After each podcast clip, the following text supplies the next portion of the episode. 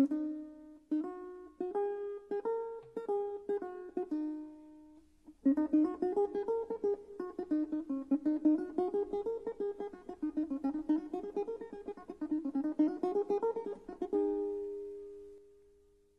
الخير عليكم كلكم تاني. رجعنا مع بعض في رحاب حميد في ملتقى جديد وقصيدة جديدة مع شهاب آه، نتكلم فيها عن الجابرية. آه، كنا تكلمنا في المرة اللي فاتت عن الضوء وجهجهة التساب وقصة الضوء مع التساب وكيف حصل وكيف يتعامل مع الموضوع. وهسي هننقل لحاجة جديدة ومرحلة جديدة في في في في في في في, في شير حميد ال- ال- ال- الجابرية والأطروحات الرمزية والأطروحات المباشرة زي ما تكلمنا المرة اللي فاتت اللي بيطرحها لكل أنواع المتلقين وبكل بمختلف اذواقهم ومختلف آه ثقافاتهم. آه لكن قبل ما نبدأ دايرين نقدم شكر كبير جدا جدا لأستوديو زين. زين ريكوردز زين ريكوردز آه ال- ال- اتاح لنا الفرصة واتاح الفرصة لبراح إنه يسجلوا من داخل الأستوديو بتاعه عشان نقدم محتوى وصوت أحسن ونقدم كل الحياة دي تكون بشكل أحسن وأجمل يعني. آه شهاب مرحبتين حبابك. آه شرفتنا تاني نورتنا في براح. آه تفضل. تسلم يا أستاذ محمد. آه أنا برضو بشكر آه استوديو آه ناس ود الزين. طبعا إحنا كلهم من نجمينهم في ود الزين. والباشمهندس آه محمد آه يعني آه على صبره على ال- المعلومات ال- والونس اللي ونسنا ليها. فنحن ضيوف عندهم هنا وشاكرين لهم جدا يعني. إن شاء الله يعني نتواصل في إحنا نتعامل معاهم ونشوفهم دائما كبار وجميلين وماشيين لقدام يعني. آه بنرجع لل لحميد. وقلنا حميد طبعا بحر واسع جدا جدا وصعب جدا يعني إنه الواحد آه يحتوي حاجات حميد. لكن على الأقل قلنا نحن ناخد طوب يعني في في البناء بتاع بتاع النقد. ال- ال- ال- العلمي والأدبي وال- وحاسس الناس بشعر حميد. المرة فاتت كان اتكلمنا عن الضوء جهجهة التساب وهي تجربة كانت مختلفة وتعبير حميد لحاجة حصلت آه، أثرت يعني على الناس الموجودين في منطقته وأثرت عليه هو ذاته وشفنا إنه كيف هو يتناولها آه، الليلة حناخد سيناريو تاني حسب يعني ده كان recommendation من الناس يعني ان هم قالوا عاوزين ال- ال- الجابرية. وال والجابرية آه، عمل مميز عند حميد لأنه آه، هو قام سرد قصة. يعني عمل آه، زي شغل شكسبير بتاع المسرحيات يعني. لأنه هو عامل سيناريو عامل قصة مكتملة من بدايتها لنهايتها. قصة ممكن تكون بسيطة جدا. إنه والله يا أخي في قريه من قرى السودان واللي هي أنا شخصيا بفتكر إن هي رمزية لكل السودان لأنه القصة دي ممكن تحصل في أي قريه من القرى ال- ال- ال- الموجودة في عموم السودان يعني. لكن هو شال كسامبل وحاول ياخد الحياة بتاعت القرية دي ومتطلبات البسيطة في ظل حكومات مختلفة متعاقبة أو أنظمة بتاعت حكم متعاقبة مرت على على السودان. وكان بيوري تعامل كل ناس في كل فترة مع يعني مع مع المطالب بتاعت الناس الموجودين في المنطقة. فالقصة ببساطة إنه والله يا أخي اللي هو كان ممكن لو قالوها لي أنا مثلا أحكيها في دقيقة واحدة. أقول والله يا أخي في قريه اسمها الجابرية والناس زي من بدري كان عندهم مطالب محددة. ونميري جماعة عمل لهم حاجة وناس الأحزاب جماعة عملوا لهم حاجة ولما جات الانتخابات وفوزوا المرشح بتاع بتاع باندقون. وفي النهاية طلصهم ودخل بهم بحمد ومرق بهم بخوجلي. وبدل ما يبني لهم الحاجات بتاعتهم بنى لهم جامع. واللي هم أصلا عندهم الجوامع ده أكتر حاجة عندهم ستة ولا سبعة جوامع موجودة في المنطقة وهم ما استفادوا منها حاجة. وفي النهاية بعد ذاك آه، رجع للخطاب الثوري ولأنه الناس هم اللي لازم يتولوا ال- حكم أنفسهم بأنفسهم لأنه الناس ال- اللي بيمشوا عشان يحكموهم ما بيحلوا لهم أي مشكلة لأنه هم بعينوا لمصالحهم اولا وأخيرا. فحميت في القصيدة دي رسم سيناريو حكى القصة بصورة جميلة جدا جدا.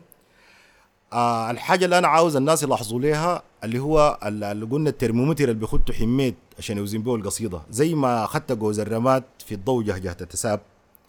على انه والحيوانات الموجودة في الجوز بتاع الرماد عشان يوريك ال- ال- ال- التنقل من مرحلة لمرحلة وين حسب الحيوانات وحسب إنه الجوز الرماد الحاصل عليه شنو. هنا قام عمل حاجة عجيبة. قام آه جاب آه كلاب الحلة. خلى كلاب الحلة هم يمثلوا الانكونشس أو اللاوعي بتاع المجتمع. ويكونوا هم اللي بيعرفوا الحقيقة لأنه نحن بنتغشى وبنتساق. يعني وأسي واضح من الثورة بتاعتنا دي المرحلة اللي وصلناها دي لأنه نحن ساقونا بالخلا. كان عساكر كان ناس حميتي كان ناس نزاتهم اللي تنبروا وقالوا يتكلموا باسمنا ومشوا لحد ما وصلوا الحتة اللي نحن ناسي فيها والأمور الجوط الفئة دي. لكن كأنه الكلاب بتاعت الحلة ودخل معاهم حاجة تانية دخل معاهم ستة. أنفار بيمثلوا في وجهه نظري أنا بيمثلوا ال ال الوعي آه بتاع ال- بتاع الشباب. لأنه هسه أنا بفتكر إنه الماجورتي بتاعت الناس بالذات الشباب الصغار ديل هم واعيين وفاهمين القضية أكثر من الناس الكبار اللي قاعدين وبيتكلموا باسمهم وقاعدين. طيب آه حميد قام بدأ المشهد بتاعه بصورة مسرحية وصورة جميلة جدا جدا إنه هم ناس مزارعين. آه ورى إنه هم بيزرعوا في اللحظة دي وحدد الوقت اللي هم ال- الأحداث بدت منها. وبدأ بالوقت ده بدأ القصيدة ب كان ضحويه. وكنا نسند في المحرود فجأة يهوي مكبر صوت قال الريس مار فوقنا الريس مار فوقنا من شغلتنا قلعنا عروقنا. فكيناه حبل واسوقنا وين ماسكنا يطمن روقنا. قمنا جميع الحلي مرقنا قلبي يشوفنا يقول واشوقنا. حميد في القصيدة دي كان عنده آه سخرية عالية جدا جدا. يعني القصيدة دي ممكن نقول عليها black comedy. يعني كأنه القصة حزينة لكن هو كان بيضحك في حاجات فيها. من ضمن الحاجات دي اللي برضه حنلاحظها نحن ماشيين لما قام قال قمنا جميع الحل مرقنا. اللي بيشوفنا يقول وا شوقنا. المسؤولين ديل لما يجوا في حتة الناس كلهم بيقوم بيطلعوا. المسؤول بيتكيف يقول والله الناس زي الله يا أخي مشتاقين لي عديل ومبسوطين إنه هم شافوني. فهم الناس بالنسبة لهم ده كسر للروتين ويكونوا هم دارين يشوفوا إنه الحاصل شنو يعني. بعدين زي ما حيوضح في القصيدة إنه هم كانوا مبيتين نية لإنه هم لما يجوهم مسؤول يعرضوا عليه المطالب بتاعتهم بتاعتهم يعني والهموم بتاعتهم. طيب فهو قام أول حاجة ورى الزمن قال كان ضحويه واللي هو نحن الزراعة عندنا الزراعة ضحوية وظهريه بعدين عندنا مرات بيكون في سقاية الليل لأنه في بعض المحاصيل آه، من الأفضل إنها تشرب الموية بالليل وبرضه للظروف بتاعت إنه الطريقة بتاعت السقيا البابورات ال- ال- الجو لما يكون سخن أثناء اليوم يعني بالذات في العروة الصيفية يعني. طيب قال كنا نسند في المحروت ناس زارعين في بداية بتاع الزراعة وهم حارتين الأرض بتاعتهم. وبسندوا فيها اللي هو بيعملوا في بيصلحوا في الحاجة اللي عملتها الحراسة. الحراسة دي ممكن تكون آه بتركترات أو ممكن تكون بتيران أو بآلات بدائية. بعدين وال- والسنيت ده اللي هو إنه يعملوا التقانت والحواجز للموية عشان تقدر آه يقدروا هم يسقوا ويعملوا. واضح ال- واحدة من الآلات الموجودة في المنطقة الزراعية اللي هو الواسوق. الواسوق ده هنا الناس اللي بيمشوا المغابر بيكونوا شافوه ده, ده لما الناس اللي أصلا هم بيعرفوه من مناطق الزراعة. بعدين آه، استخدم فجأة يهوي مكبر صوت. يعني هو بالنسبة له ال- ال- ال- الكوريكا بتاعت ال- ال- المكبر الصوت اللي بيجي بالعربية عشان يقول بيعمل إعلان لأنه هناك ما في رادي آه، مش ما في رادي ما في إذاعة داخلية ما في حاجة تفيدهم. فكان الوسيلة بتجي اللي هو إنه في عربات بيكون مربوط فيها ميكروفون وبتعمل. الميكروفون ده عنده نهر كده في البداية. فهو قام شبهه بال بالهوهو بتاع الكلب وهنا طوالي قام دخل لك ده الحضور بتاع الكلاب بدا في القصيدة من هنا. فجأة يهوي مكبر صوت. قال الريس مار فوقنا بعدين قام عمل حركة صوتية جميلة جدا في الإلغاء بتاعه لما يلغي القصيدة دي للناس اللي سمعوا التسجيل بتاعه. بيقول قال الرئيس مار بفوقنا. الرئيس مار بفوقنا اللي هو ده ده الرياكشن بتاعه هو كزول عاوز يحكي القصة باسم ناس البلد كلهم. فقال هم immediately خلوا شغلتهم دي قال فكينا له حبل واسوقنا اللي هو كلام ده شديد قوي حاجات جديدة هم دارين يمشوا لقدام شغل حاصل شنو؟ فكينا له حبل واسوقنا.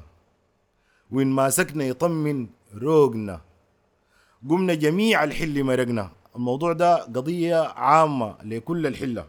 وده بوري برضو إنه الحلة كلها يا إما هي مباشرة بتزرع أو هي منغمسة في نشاط عنده علاقة بالزراعة. يعني الأطفال الصغار بيساعدوا الناس الكبار ال- ال- ال- النساء بيعملوا الأكل للناس الشغالين وبيساعدوا برضو في الزراعة. يعني ده اللي هو نشاط مجتمعي في في المناطق دي. قمنا جميع الحل مرقنا اللي بيشوفنا يقول وشوقنا ودي سخرية جميلة جدا.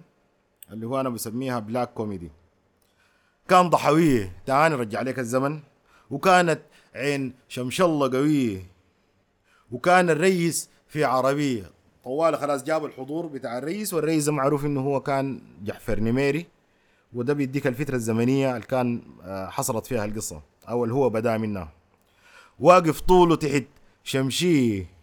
هللنا له هلجنا له لوحنا له بالطوري ما دي, دي الأدوات الموجودة عندهم. كده انت تخيلت شكل الناس اطلعوا وان هم كانوا بيعملوا في شنو والأشكال بتاعتهم شنو وحتى ال- ال- الحاجات اللي شايلينها في يدينهم شنو. فرع عبايته وهز عصايته ال dressing code ظهر بتاع بتاع السيد الرئيس. السيد الرئيس ما جاهم بلبس الجيش جاهم لابس ال- الجلابية والعمة والكده زي ما بيعملوا الناس المسؤولين لما يمشوا حتة بيحاولوا إنه يلبسوا على لبس المنطقة الموجودة. يقول لك ما عارف منو كده مشى للبني عامر تلقى لابس سديري مش برهان في زيارته الأخيرة.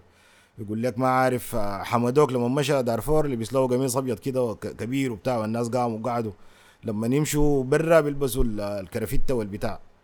وطبعا دي ذاتها نوع من السياسة وتلك قصة أخرى. فرع عبايته هز عصايته وهزوا بنادقنا الضابطية. نحنا شايلين طورية بنهز بها هم شايلين بنادق وبهزوا بها. صفقنا لهم صفقة قوية زغردنا لهم لأنه هو بيشوف بيتكلم هو المجتمع ده عنده ما منفصل. فهو بيتكلم باسم الرجال والنساء والأطفال وحتى الحيوانات بتاعت الحله هو بيتكلم باسمها. لأنه هو بيمثل البلد هو ذاته. هو جزء منها وهو إحساسه بها عالي. صفقنا لهم صفقة قويه زغردنا لهم يويا يويا. هدا عندنا خمسة دقائق اللي هو ده ده الزمن المتاح عند المسؤولين لأي حتة أو منطقة موجودة. ما بدوك أكتر من كده. قدمنا له كتاب الله. درقوا سيف تقروقة هديه قفة مودة وفاس ذهبي. وكنا قبل بيتنا النيو بين بنتين علينا اليافطل يافطة مزيق الدموري. طيب قال نحن أهدينا للرايل ده كتاب الله وأنا بفتكر دي رمزيه لأنه يقول إنه يا أخي نحن آه شعوب يعني مسلمة ومدينة بطبعها يعني. الدين بتاعنا الطبيعي العادل ما متشدد وبنقيم الزول بإنه والله يا أخي نهديه كتاب الله. لأنه هو اللي قدام بيجي بيتكلم على المتاجره اللي بالدين اللي بتحصل واللي بيسوقوهم الناس باندقون بالغابة بسببها. درقوا سيف بترمز. لأنه هم ناس آه بيقاتلوا ناس كرمة ناس بي يعني بيجيروا الضيف يعني كلهم فيهم كل الصفات بتاعت المروءة فلوسية والفروسية. طبعا في حتات بيقولها تبروقه هدية واللي هو التبروقه اللي هو زي الطاقية بتاعت السعف اللي هو مصلاية معمولة من السعف آه بيسموها التبروقه وبسموها التقروقه عشان كده حميد زي ما قلنا إنه في حتات بي- بيقرأ يعني بغير بعض الكلمات حسب الوسط اللي هو موجود آه فيه. فهو ممكن في تسجيلات تلقوها تبروقه وفي تسجيلات تقروقه والاثنين آه صحيحات. قفة مودة قفة لأنه دي, دي واحدة من التولز بتاعتهم الموجودة الأواني بتاعتهم اللي بيستعملوها. تمودة لأنه ده واحد من أجود أنواع التمر عندهم. يعني الزول اللي بيعزوه بيدوه تمودة. أما البركاوي فده هم ذاتهم ما بيأكلوه بيبيعوه حاجة تجارية. وبيشربوه بيبيعوه بيشربوه. يعني يشربوه دي أنتم بتفهموها براكم. قفة مودة وفاس ذهبية. برضو رمز لأنه هم ناس آه، مزارعين وناس عمال وناس آه، حطاب ليل وكنا قبل بيتنا النية عندهم نية إنه والله يا أخي وقت ما يجيهم مزول يكلموه يا أخي إنه نحن محتاجين شنو؟ هم الحاجة اللي في مروتهم قاعدين يعملوها، هم ناس منتجين بينتجوا وعايشين حياتهم بالكفاف الموجود عندهم وكافين خيرهم شرهم. آه لكن هم في حاجات محتاجين لها من الدولة الموجودة اللي هي أصلا بتشيل منهم ضرائب وبتشيل منهم آه رسوم على بضائعهم وزراعتهم اللي بتطلع دي كان إذا في السوق أو في طراحيل أو في غيره. فهم فهم بيفتكروا انه هم عندهم حق على الدولة إنه تعمل وأفتكر أنا برضو بفتكر معاهم كده يعني.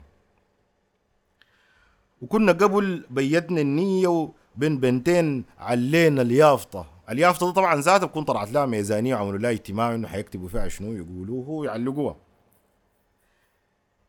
اليافطة مزيق الدمورية أداك اليافطة بحاجاتها وبشكلها ال- ال- وبالتصميم بتاعها وأي حاجة. قالوا ان عبينا هتافا واحد. الهتاف ده طبعا نحن على طول القصيدة حنلاحظ إنه هو بيتغير بيتغير حسب الفترة الزمنية وحسب. وحسب الأحداث ال- ال- اللي بتحصل. طيب هتافهم كان شنو؟ نتذكره؟ عشان لما هو يتغير نلاحظ التغيير اللي حصل. طيب قال وين عبينا هتافا واحد. الجابرية تحيي الثورة دايرين بسطة مدرسة وسطى. الشفخانة وسوق منضبطة. كان عندهم أربع طلبات. دارين بوسطة. بوسطة دي اللي هي زي الرمزية بتاعت التواصل. زي وسائل التواصل الاجتماعي الإنترنت التلفونات الحياة الموجودة أسي لأنه الوقت داك أصلا ما كان موجود تلفون ولا يحلموا به ذاته. قمة طموحهم كان إنه يكون عندهم مكتب بتاع بريد.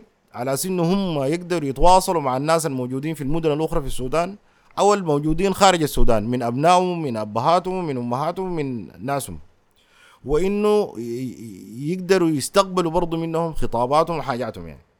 يعني حوجتهم للتواصل مع العالم الخارجي.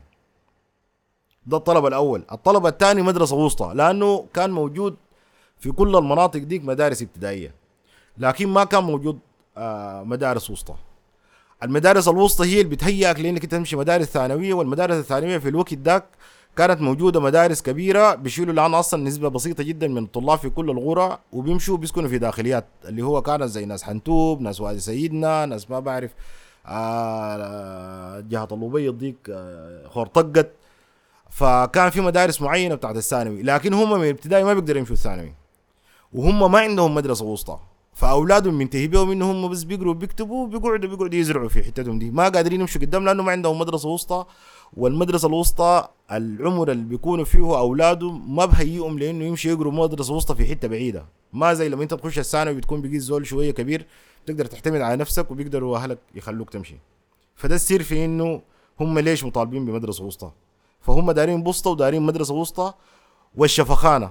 ما عندهم يعني زول طقته عقرب بياهو يقعد يفصلوا له يشفطوا له الدم ما بعرف ضربته طورية كسر كراعي يودوا له بصير شغالين هم براهم بيعالجوا في الحياة. فهم عاوزين شفخانة. أو الزول إذا حالته كتمت شديد يقوموا يركبوه في حمار ولا في كارو ولا في عربية زول عشان يمشوا يودوه أقرب مدينة للقرية بتاعتهم عشان يتعالج فهم عاوزين شفخانة على سن تحل لهم المشاكل البسيطة بسيطة آه الموجودة عندهم. وسوق منضبطة يعني هم عندهم سوق لكن السوق ما منضبط. أي تاجر بينجر زي ما داير سماسرة البلد مالية مليانة سماسرة يزول بيخط لهم السعر زي ما داير وشغالين فيهم. يبقى هو طالب بالتواصل وطالب بالتعليم وطالب بالصحة وطالب بالوضع الاقتصادي أو تحسين الوضع الاقتصادي أو ضبط الوضع الاقتصادي أو ضبط السوق الموجود عنده. دي أربعة آه يعني مطالب واضحة ومحددة ومفيدة ومجمعين عليها ومتفقين عليها. قام الرئيس. هلا حلها الرئيس قام على حيله. روح باسم. وقام خاطبنا بنهج الثورة الصارم وحازم أمن لازم من شفخانة ومدرسة وسطى. قال لهم والله عادل الاثنين ديل بنسويهم من أربع طلبات. أنتوا بتز... يعني ديل ما ما في زول بيقدر يختلف علينا. الصحة والتعليم ديل من أوجب وأولى أولويات الدولة. اما لازم من شفخانة ومدرسة وسطى. أها حتيجي تبنيه لنا قال لا. قال لهم والتعمير بالعون الذاتي. إنتوا تبنوا براكم. شفتوا شفتوا النفض اليدين ده بادي من بدري يا أخوانا. والتعمير بالعون الذاتي. الطلب الثالث إلا البوسطة دي ينظر فيها. يا أخوانا أي نظام بتاع حكم في حكومة ديمقراطية ولا عسكرية ولا سيام رماد بتميل دائما لأنه ما بحبوا الإعلام ولا بحبوا التواصل ولا بحبوا إنه الزول يعرف حاصل شنو. عشان كده هون داسين إحنا أي حاجة يقفلوا لك النت. آه الاتصالات دي شفت طوال أول ما جعملوا وثيقتهم الدستورية دي قالوا والله نحن الاتصالات دي تبعنا تبع العساكر ما ادوها ليه؟ لأنه هم دي عارفين هذا الاتو بتاعهم وسايق والناس دي سايقيننا بالإعلام 30 سنة. لورا البوسطه دي ينظر فيها ما بيميل لك عليها. يعني ما هو ما ما دارك تتواصل مع برا ولا توري خبرك ولا كده. عشان كده قام كبرها. قال بدبلوماسية. قال إلا البوسطه دي ينظر فيها. أما السوق نفض يده برضه. السوق منضبطه للتجار الأسعار واضحة. للمستهلك باينة وواضحة. جاملتوهن تبقى الغلطة. السوق ده يا إخواننا الأسعار معروفة. معروفة الحاجة دي بالسعر الفلاني. أنتوا بس ما ما, يعني ما ما, ما تستكينوا لهم وتسووهم. يعني نفض من منه هو بدل ما يجبر الناس إنه يبيعوا الحاجات بأسعار محددة هو قال لهم لا أنتوا بس أنتوا واقفوا في حقكم وكده. فالحصل شنو؟ بالبساطة بتاعتهم بالعشم بتاعهم في إنه الرئيس الجانا ده ذاته ما كتر خيره وقال كلام موضوعي ومنطقي. فقال نحن تكيفنا من كلامه. قالوا إن كيفنا رفعنا إيدينا هزيناهن بالتأييد. يلا قاموا قالوا شعارات الثورة بتاعت مايو. لا تفريط في قوت الشعب. سحقا سحقا للرجعية. الجابرية ضراع الثورة. بالإنتاج حنبني بلدنا وكانوا في جهة وإحنا في جهة يعني نحن بنقول في كلام في بلد وهم في بلد. كل زول نيته في حاجة. هن ينهببوا بالكابات وما همان الصيف وعرقنا. هم مزارعين ورى ديلك ناس حناكيش وورى إنه الفوج ده كله أغلبه عساكر. لأنه قام قال هن ينهببوا بالكابات. حميت ده بالمناسبة ذكي جدا. بكلمة واحدة بيقدر يرسم لك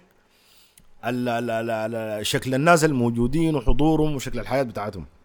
بس بكلمة الكابات وضح إنه في كمية من العساكر قاعدين موجودين وعساكر ناس باردة ما ناس حارة لأنه هم ما استحملوا.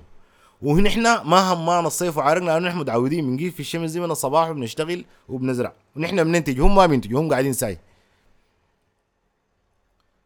فات الرئيس. وين فرقنا؟ إن فرتقنا على الجابري كنا بننضم وما صدقنا. بالجابري تجيه البسطة الشفخانة ومدرسة وسطى.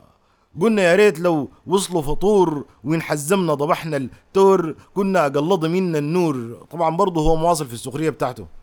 إنه والله يا أخي نحن نازل والله كان عارفين قدر صفقتنا دي والهدايا الصغيرة اللي أديناها لهم دي والتفاعلنا وهتافاتنا دي بتدينا كلام سمح زي ده كان والله كترنا المحلبية شوية.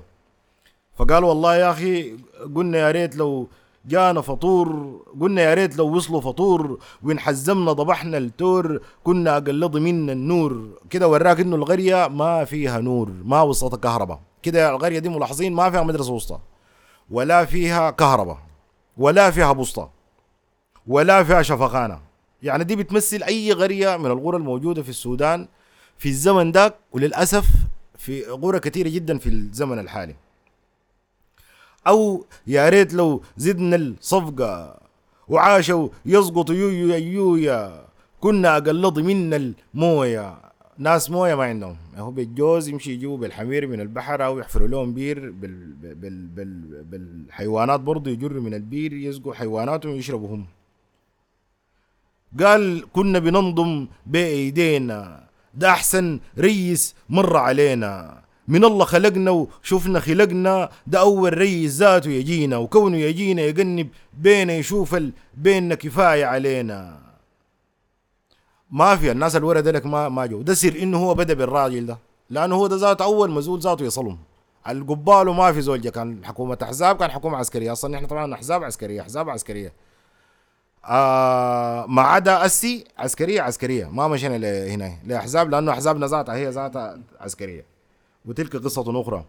من الله خلقنا وشوفنا خلقنا. ده أول رئيس ذاته يجينا وكونه يجينا يقنب بينا يشوف ال... بيننا كفاية علينا. يلا شوف الأحلام والت- والتطلعات. الجابريه يجوك الحكماء دي الشفخانة. الجابريه تواصل البرة دي البسطة. الجابريه ولادك تقرأ دي المدرسة وسطى. نمشي الليل نصاقر الرادي. يعني نمشي نحرس الرادي ده عشان نشوف الأخبار. وطبعا بس متخيلين الرئيس ده يمشي كده يقول والله الليلة الرئيس مشي الجابرية وصدق لهم بشفخانه وبمدرسة وسطى. لأنه هو قال لهم كده. وخلال سنة سنتين كده ده عملوا لهم بسطه يا إخواننا ولو بنوا لهم بسطه نودي لهم نحن الموظفين وإن شاء الله يدفعوا مرتباتهم. المهم هو حيتذكرهم يعني. هم كان ده ظنهم. الجابري ولادك تقرأ نمشي الليل نصاقر الرادي نمشي الليل نحضر النشرة لأنه هم أصلا الرادي والنشرة ما قاعد تجيب لهم أي حاجة. اللهم اللي يسمعوا لهم فيها أغنى كده يصلحوا بيه مزاجهم عشان يقدروا يشتغلوا وكنا نرجع فيه كلماته. يلا بعد ده قام جاب الترمومتر بتاعه. قال إلا في ستة من الجابرية اللي هو ديل يا أخوانا في وجهة نظري إنهم بيمثلوا الفئة الواعية. اللي هو ما بتنطلع عليها ال ال ال ال ال ال ال ال الحركات اللي بيعملوها الحكام والساسة آه اللي بيسوقوا بها الناس البسطة بانه يكذب عليهم أو يوعدوهم بوعود أصلا ما حتتحقق وهم الكذب بينقط من انيابهم الا في ستة من الجابري قالوا تعبكم خارم بارم يذهب حاكم خلف الحاكم والجابري تظل في حاله حل حياته تسر الظالم. بفتكر إنه حميد قرر واحد من وسائل. وسائل وطرق الحكم أو المفاهيم الموجودة عند الناس اللي بيحكموا في مناطق كثيرة في العالم. ديل بيفتكروا إنه أنت كل ما جوحت الشعب وخليته هو شغال مع الحوجة بتاعته آه أنت بتقدر تقوده بصورة أسهل. ليه؟ لأنه هو ما حيفضى لك عشان يقوم آه يقعد يقول لك انت عملت كده أو يحاسبك بانك انت شلت يا قروش أو انت سافرت بطيارتي ليه أو زي ما نحن بنشوف في العالم برا لو زول كب عليه بنزين ساي في عربيته بتاعت بتاعته الخاصة من حق الدولة ولو جالون واحد آه ممكن يوقفوه من الوزارة ويوقفوه يعم- يعملوا له استدعاء في المجلس بتاعهم الوطني ولا ال- المجلس التشريعي ولا المجلس الانتقالي ولا واتس يعني البرلمان بتاعهم عموما.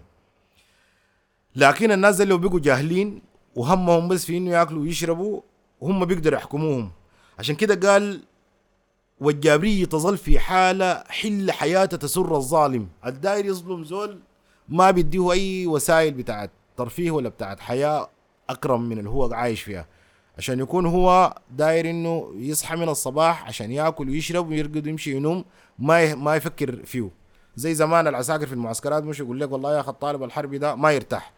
لأنه لو يرتاح بيفكر ولو فكر بيجيد سلك. فدي الطريقة اللي بيشتغلوا بيها الظلمة. صدفة تموت وتحيا أطفالها لا جلكوز لا تقرأ الرسالة. ولا راح يطلع منها عالم. ما بينصفكم إلا ضراعكم. عبوا ضراعكم يا رجالة وخلوا بصركم دغري وسالم. حكم العسكر ما بينشكر. ودي واحدة من الشعارات اللي كنا رافعينها نحن في الثورة. وفي النهاية الأحزاب نزعتهم شالوها بلوها في موية وشربونا ليها وخلوا العساكر يدعونا في البحر. ولا رح يطلع منها عالم ما بينصفكم إلا ضراعكم عبوا ضراعكم يا رجالة وخلوا بصركم دغري وسالم حكم العسكر ما بينشكر. كل درادر كل مظالم وما هو غدركن تحيوا همالة مقصودين والقاصد فاهم أنا دي بفتكرها واحدة من أبلغ الحكم القالة الشاعر ال- ال- ال- ال- المتنبي حميد. إنه مقصودين والقاصد فاهم. الناس ديل ما جهل منهم. الناس ديل بيسافروا برا وبيشوفوا البلاد عاملة كيف والحكم كيف والشوارع والمطارات والطيارات يعني شافوا ما زي الزول القاعد في القرية. وهم إذا دارين يعملوا زي ما هون شفنا القياده ولا شفنا بيوتهم ولا شفنا أي حتة هم عارفين إنه يقدروا يعملوا أو حتى الحياة بتاعتهم العسكرية والحربية والكده الحياة دارين يصلحوها بيصلحوها وبيعملوها بصورة بروبر لكن هم قاصدين يعني ما هم غالبا يعملوا هم ما عايزين يعملوا فهم قاصدين الناس قاصديننا وفاهمين إنه هم قاصديننا وهم فاهمين إنه قاصديننا ليه؟ فأنا دي بفتكر واحدة من أبلغ الحياة اللي حميد مقصودين والقاصد فاهم. يلا داير يشكل الستة لأنه هو هنا ما بيتكلم باسم العامة. ما بيتكلم ما أخذت نفسه هو مع الستة الواعين. ودي واحدة من الصدق العالي جدا جدا الموجود عند حميد. وبرضه عشان يدي الصدق للرواية اللي هو بيحكي فيها. طيب في اللحظة دي هو الناس اللي هم قالوا الرأي عكسه تماما. هم كانوا في قمة التفاؤل الناس زي قاموا قالوا كلام محبط. فهو داير ينتقدهم. لكن في نفس الوقت داير يشكرهم داير يوري إنه الناس زي الناس كويسين الناس الواعيين ديل. فقام زي ما بقولوا ناس البلاغة قام عمل تأكيد المدح بما يشبه الذم. قام عمل شنو؟ حاول يشكرهم لكن بطريقة يوريك انهم ناس ممتازين. قال قاطعناهن قاطعوا ستة وحاربناهن تميناها البين شتايم حالته أحسن الناس في الحلة. شوف داري يوري إنه ده أحسن الناس في ده اللي المقاومه بتاعت الحلة. حالته أحسن الناس في الحلة إيد نزيهة. عقول نبيها. قلنا بيعرفوا وقلنا فواهم. يطلعوا فالصوا قطع رحمة. عين شماتة وخارم بارم. وإحنا القصر واثقين فيها وقطعناها معاهم. جملة وقاطعناهم. صاروا في جهه ونحن في جهه كده شوف الرايل ده وري إنه هو محترض على الناس دي بقى في. ما في العساكر وفي العامة بتاعت الشعب وفي الستة الواعين. تمام؟ والسته الواعين دول هو خدتهم ترمومتر لأنه دائما في نص الجهل في وعي. وفي مهما كانوا الناس بسطاء لازم يكون بيناتهم في ناس واعيين بيعرفوا إنه آه الحاصل شنو عندهم قراية. وشكرهم قلنا بأنه قال والله يا أخي الناس زي حالتهم أحسن ناس في الحلة ايد نزيهة وعقول نبيها وقلنا بيعرفوا وقلنا فواهم يطلعوا فالصوا خارم بارم أو فالصوا قطاع رحمة عين شماته وخارم بارم طيب قال بقوا في جهه صاروا في جهه ونحن في جهه يلا شوف حميد عمل شنو. كده خلاص ادانا السيناريو والحصل وكده شوف قام نقل زي ما في الأفلام يقوم يقول لك والله بعد عامين. يجيب لك زي لقطة كده. يقول لك والله بعد عامين أو بعد مده أو بعد كده. حميد قام جاب لنا بسلاسة ظريفة. قال مر اليوم الشهر الحول. كده طوال الضبط ادانا لك شنو؟ ادانا لك سنة. في ثلاثة كلمات. مر اليوم الشهر الحول. نقلنا نقلة كبيرة. والجابرية بلد في حالة. طيب داري وصف لنا حالة. قواسي شيوخة مآسي أطفالة عذابات ناس من القراصة ولقراصة حل تعافر ومقطوع راسة. عشرين كيلو من الجابري يتساسق بيك الراسة. ورى انه هم لسه ما عندهم مدرسة؟ ولسه هم بيعانوا عندهم قراص وحكايتهم صعبة جدا جدا. زي ما حصل في واحدة من الغرف بتاعت المناصير. ال- ال- الأطفال عشان يمشوا المدرسة بتاعتهم في في في جزء ممكن يعملوا فيه ترعة أو يصلحوا الشارع اللي برا عشان الأطفال دول يقدروا يمشوا المدرسة أو يعملوا لهم مدرسة في حتتهم الساكنين فيها. مدرسة ممكن تكون فصل واحد. ما ضروري يكون آه، يعني تكون مدرسة بمبانيها وشجرة وحماماتها وحاجاتها. خليهم يمشوا ياكلوا عند أهلهم في حماماتهم كده. الحصل إنه في النهاية الأطفال دول غرقوا بمركب وكانت حاجة مأساة كبيرة شديد. فهو ورى إنه لسه 20 كيلو من الجابرية. تخيل طفل يقوم يوميا يقطع له 40 كيلو عشان يمشي مدرسة ويجي. صبي يتساسق بكراسة. الجابرية عذابك فينا. لكن الغرية لكن مدينة. شوف وصفها. الحاجة دي أصغر من من من المدينة وأكبر من الغرية. وفد في وفد يقوم يجينا دايرة دراسة وإجراءات. طبعا يرسلوا ناس يلفوا عموم ويمشوا. يا إخواننا ها البوسطة حصل لنا فيها شنو؟ والله يا أخي الرئيس ما قال لسه البوسطة دي كده. طيب هو الشفخانة؟ والله يا أخي دايرة لا شغلة شوية. طيب هو المدرسة؟ والله يا أخي كده في إجراءات نحن بس لازم تتعامل وبتاع. وفد في وفد يقوم يجينا دايره دراسة وإجراءات. عون أمريكي غرض الماني وحاءات اللي هو ده حنعمل لكم حنسوي اول ما نستلم ال ال ال ال ال ال في منحة جايانا حنقوم نبني لكم بها طبعا أي حاجة لو جات بيشحدوا باسمهم والحاجة اللي بتيجي بيشيلوها بخطوها زي ما شفت ناس عبد الرحيم محمد حسين في واحد من الفيضانات شالوا الخيم والمعسكرات الجات كلها ودوها بقوها معسكرات بتاع الجيش. وحد ما نشوف لنا مزعولين مزعولين أو خواجات نجري نلم قدحاتنا عليها. يعني كل ما يجيهم زول في الحلة بتاعتهم دي لو جاهم زول مسؤول أو جوهم خواجات هم بيجروا بيمشوا يشحدوه. اللي هو الرمزية بتاعت إنه نلم قدحاتنا عليها. يعني نحن بقينا نشحد يعني. يشيلوا قدحاتهم يا إخواننا نحن دارين لنا مدرسة. يا إخواننا دارين لنا بسطه يا إخواننا دارين شفخانة. طرط ترجع زي ما جات. على الشفخانة وعايزة دراسة. مدرسة وسطى وإجراءات. ولما المطوحه طالت بينا إن ذكرنا العون الذاتي. تتذكروا قبيل الرئيس ما قال لهم والتعمير بالعون الذاتي؟ قاموا قالوا يا خلاص إحنا الناس زي الاصوات لو لوتهم كثيره نحن كده طيب نحن ما بالعون الذاتي ده نقوم نشيد حيلنا كده بمواردنا المحدودة وبضراعاتنا الخضر ديل نعمل لنا حاجات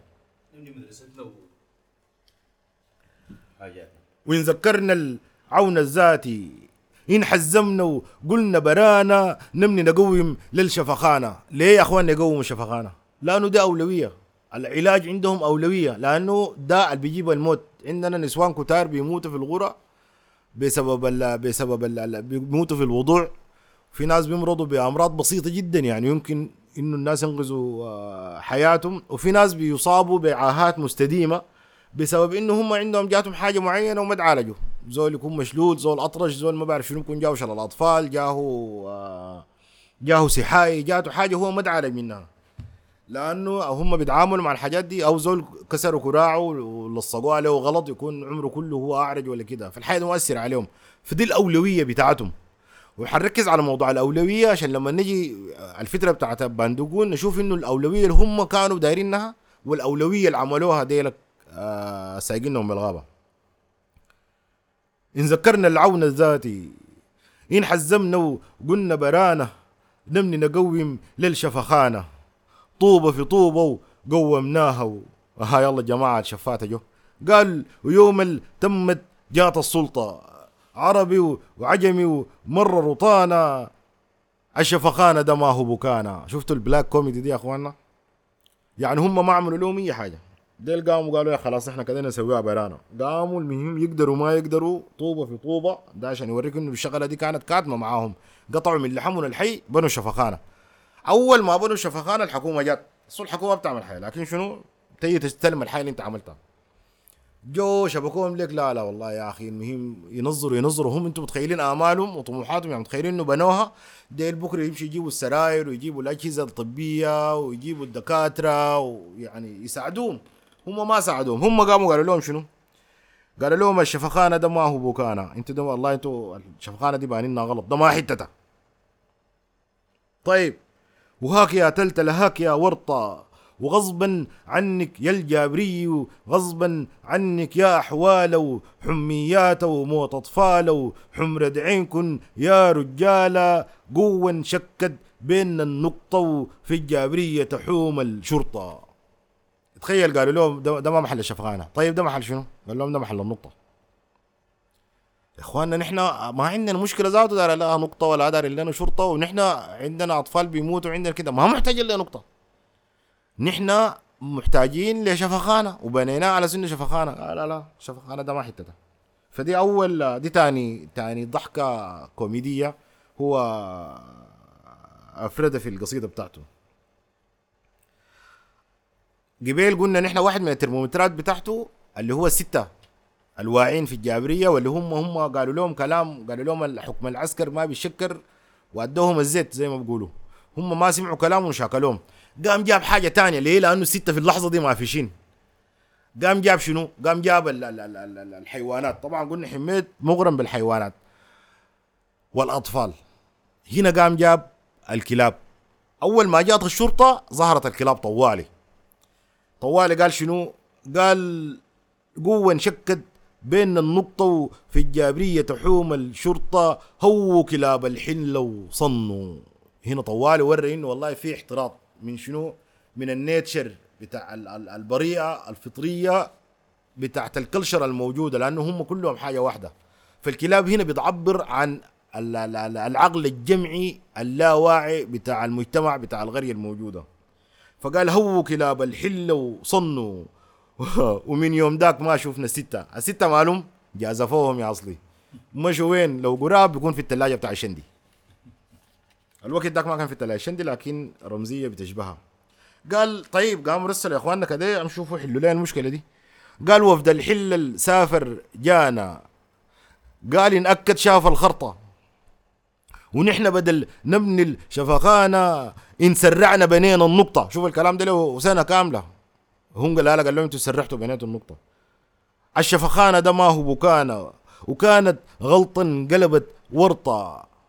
قاموا هم بدا يزعلوا فيهم. الناس اللي قاعدين مع الوفد بقى في سجال بيناتهم. قال له قال لهم إن فهمتوا مع المزعول؟ قالوا إن فهمنا مع المزعول. وقال حيقوم للشفخانه أو يدفع لنا حق الطين. أو. أو في رواية هو بيقول أو يدفع لنا حق الطين وفي رواية بيقول أو يدفع لنا حق أطيانا عشان يجيب ال... ال... الريذم والاثنين أنا شايفهم ماشيات تمام. مع إنه النقطة وقت بنيانا شوف الضحكة الثالثه مع إنه النقطة وقت بنيانا قومتوها بلا زنزانة. كمان لاموهم. قالوا لهم والله يا أخي أنتوا الحتة اللي بنيتوها دي قلتوا دي شفخانة ده أصلا هي نقطة. وأنتوا ما فاهمين. أنتوا لما بنيتوا شفخ ال... ال... النقطة دي بنيتوها ناقصة. نحن ذاته هسه زعلانين منكم. ليه؟ لأن أنتوا ما عملتوا لنا زنزانة. هسه هنشتغل كيف نحن؟ شفتوا كمان المشكلة اللي واقعين فيها ناس الجابرية؟ طيب يعني شوف يعني الحكومة بدل انتقلت من الدفاع للهجوم. إن فاهمتوا مع المزعول إن فاهمنا مع المزعول. وقال حيقوم للشفخانة أو يدفع لنا حق طيانة. مع إنه النقطة وقت بنيانا قومتوها بلا زنزانة. وفي تقديرنا كلام معقول. طبعا يا أخوانا الزول لما يكون داير يقتنع بحاجة بيحاول يجد العذر للطرف الثاني. زي الزول اللي بيحب له زول حب أعمى. وزي الزول المحتاج لحاجة. ودي السواقة ساقونا بيها في الثورة دي. وفي تقديرنا كلام معقول.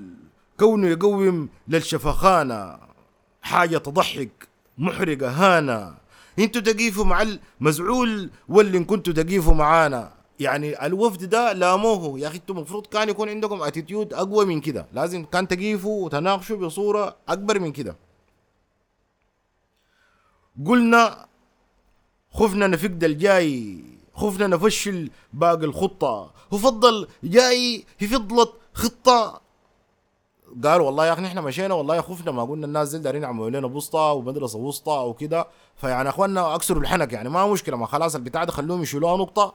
ونحن وهم قالوا بيبنوا لنا شفخانة و- ونحن ذات أصلا غلطانين لأنه نحن بنينا ما- ال- ال- الشفخانة الشفخانة غلط وبنينا ال- ال- النقطة بدون زنزانة. فكده أنتوا شنو أكسروا الحنك؟ فقاموا يتفرتقوا. قبيل طبعا تتذكروا الفرتقة كانت ناس متفائلين. قالوا ان فرقنا على الجابري؟ وان علقنا؟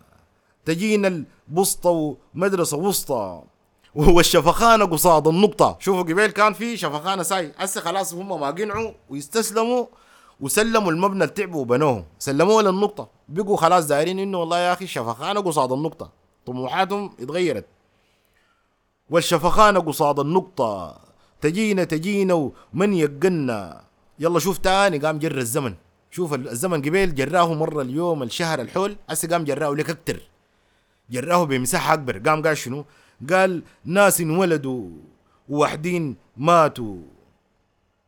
شفت النقلة دي كيف؟ ما ما كرر تاني قام قال مرة سنة وسنة وسنتين وثلاثة وداري يوريك إنه مرة زمن كتير. بقى عندهم نقطة وما في شفخانة وما في مدرسة وما في أي حاجة. قال ناس انولدوا وواحدين ماتوا. الحكاية دي أكتر من خمسة سنة أو عشرة سنة. طيب حصل شنو؟ قال لما الرئيس ودوشته فاتوا دي الحكومة دي كلها. ده ده ده, نقطة التماس الوحيدة اللي بينه وبين الحكومة. الحكومة دي الرئيس ده خمسة دقائق طلصهم طلعوا منه بشنو؟ بأنه هم يشتغلوا براهم بنوا لهم مبنى عشان يعملوا شفخانة قلعوا منهم بقاوا شرطة وبس بقى عندهم شرطة. والشرطة دي شغل بتاع أمن. ليه؟ لأنه مشهورة من نميري والستة بتاع الجابريه يتشالوا مشوا. ما في شين طيب قال الرئيس ودوشته فاتوا. انتقلنا لمرحلة تانية اللي هو المرحلة بتاع شنو؟ بتاعت الأحزاب. قال لما الريس ودوشته فاتوا وبعد خراج أرواح وعذاب فاتوا العسكر وجل الأحزاب. نفس الوجع يتجدد تاني ونفس الحلم الراح تحتاني حتى الناه جمعنا رفاته ما حلمهم قبيل دفنوه وقنعوا منه. قال مشوا حفروه طلعوا الرفاع بتاعت الحلم بتاعهم ده نفضوه ومرقوه ومشوا جابوا يافطتهم نفس اليافطة في نفس الحتة. يلا هنا الشعارات اختلفت. ديك كانت الشعارات بتاعت ثورة مايو يعني زول بتاعت زول عسكري عامل له ثورة. هسي خلاص جاء جاءت أحزاب بيتكلم باسم الشعب. قال الهتافات بتاعتهم شنو؟ الجابرية تحيي الشعب. دايرين بسطة ومدرسة وسطى. والشفخانة بديل النقطة. ده الطلب الثالث. بس قبيل كان الشفخانة ساكت. هسي بقى شفخانة بديل النقطة لأنه في نقطة جات. قال ظهروا ناس جداد. ظهروا كاركترات جداد. ظهر منو؟ ظهر شيخ الحلة. شيخ الحلة ده ده ال supporter اللي بيكسر تلج لأباندقون وده دائما هو اللي بيسهل الاختراق للمجتمع واللي بيكون حافظ زي اللي هو زي اللجان الشعبية اللي كانت موجودة عندنا دي. فينا نكلم شيخ الحلة صنقع دنقر صلوا سلم. ها طوارد اوريك إنه راجل دجال ساي. وكانوا كلاب الحلة يا هو. شفتوا من ما اجاب قبيل النقطة جاتهم ديك الكلاب هو. هسه لما جه شيخ الحلة. الكلاب هو عشان يوريك في الانكونشس بتاعك إنه الزول ده ده this is not good. جاي. عرفتوا؟ النيجا ده ما زولنا وكانوا كلاب الحله يهو وقال طبعا دل ما بقولوا كلمة حق ويريدوا بها باطل. قال كلمتنا تكون فد واحدة شأن نقوى وما ننزل شأن مشهادنا وعدل الحلة. نحن نفوز شيخ البلة. شفتوا؟ ده عاكس corner قوي جدا جدا. إن الله يا إخواننا نحن شفتوا عشان تجيه اموركم تظبط أنتوا تقوموا تفوزوا منه. تفوزوا شيخ البلة. طيب كده قام جاب لنا character تاني. جاب مع شيخ الحلة جاب لنا واحد اسمه شيخ البلة. يلا شوف أول ما جه شيخ الحلة ده جه شيخ شيخ البلة ده يوريك إنه شيخ البلة ده كمان أقعب من من شيخ الحلة. قالوا ذات وهي وكلوب الحلة. الكلاب دي دق الجرس فوق. وبعضنا عارض. ردوا فاوض. شيخ الحلة القام حمسنا. بل حمش الزول ما دلة بدأ شيخ الحلة بدأ يشكر يحمس فينا وداير يشكر ال ال ال ال ال الشيخ بلة ده. قال أول فاهم وقبله ولدنا وراح يحكم لنا بشرع الله. ها يلا شو ده لأنه طلص؟ وهم ديل ما ما عارفين حاجة لكن الكلاب عارفة. اللي هو قلنا بيمثلوا في وجهة نظري أنا العقل اللاواعي الجمعي بتاع القريه وراح يحكم لنا بشرع الله. ده طلص. قال هو هو هو كلابنا. لما استغرب شيخ الحلة عشان ده. أوريك إنه الموضوع ده ما ساي. قالوا انفرقنا على الجابرية أها الفريقة دي كيف؟ قال انفرقنا يوم الليلة. شوف طبعا زمان ما كان في الليلة السياسية وفي الندوة الكبرى ومتحدث فيها ما بعرف شنو والكلام ده. اللي هو ده الشغل بتاع الأحزاب. قال انفرقنا يوم الليلة إن جمعنا عموم الحلة. بقى في سلوكيات جديدة. شيخ الحلة قرأ القرآن. صنوا كلاب الحلة وهو صنوا ليه؟ صنوا لأنه نحن زي ما قال الراجل كتاب الله ما بنابه. ما هم قبيل ادوا الرئيس ذاك كتاب الله. نحن كتاب الله ما عندنا معاه مشكلة وماسكينه وما عندنا حاجة معاه. فنحن كده قرآنك ده على عيننا وراسنا. لكن هو رفع مصاحف على سنة الرماح. عشان كده الكلاب اخذوا لهم صنة وبعد ذاك قاموا تاني هو. صنوا كلاب الحلة وهو. وبلن قدم أها جاهم الزول عمك دقن الكبير. وبلن قدم سموا صلى صنوا شوية وهو هو هو ملاحظين؟ الصنة دي ليه؟ لأنه صلى وسموا صلى. ما عندنا فيها مشكلة. لكن كلامك ذاته من هو فيه. لما استغرب شيخ الحلة وإن فرقنا على الجابرية إن فرقنا ويوم الليلة إن جمعنا عموم الحلة. شيخ الحل قرأ القرآن صنوا كلاب الحل وهو. وبلن قدم صلى وصلى صنوا شوي هو هو هو. قام وينكلم. داري داري يوصف الكاركتر. عين ينكلم كان ينقسم. النسوان الجاي تتهامز. الصبيان الجاي تنغامز. وكان ينبسم. وكانوا كلاب الحل هو. شكر وشتم هو هو هو. حلل وحرم هو هو هو هو هو. هود وسابنا وفات ودانا الآخرة وجابنا. فعمك ده جاب لهم خطاب ديني جديد. كان مرفوض تماما لكلاب الحلة.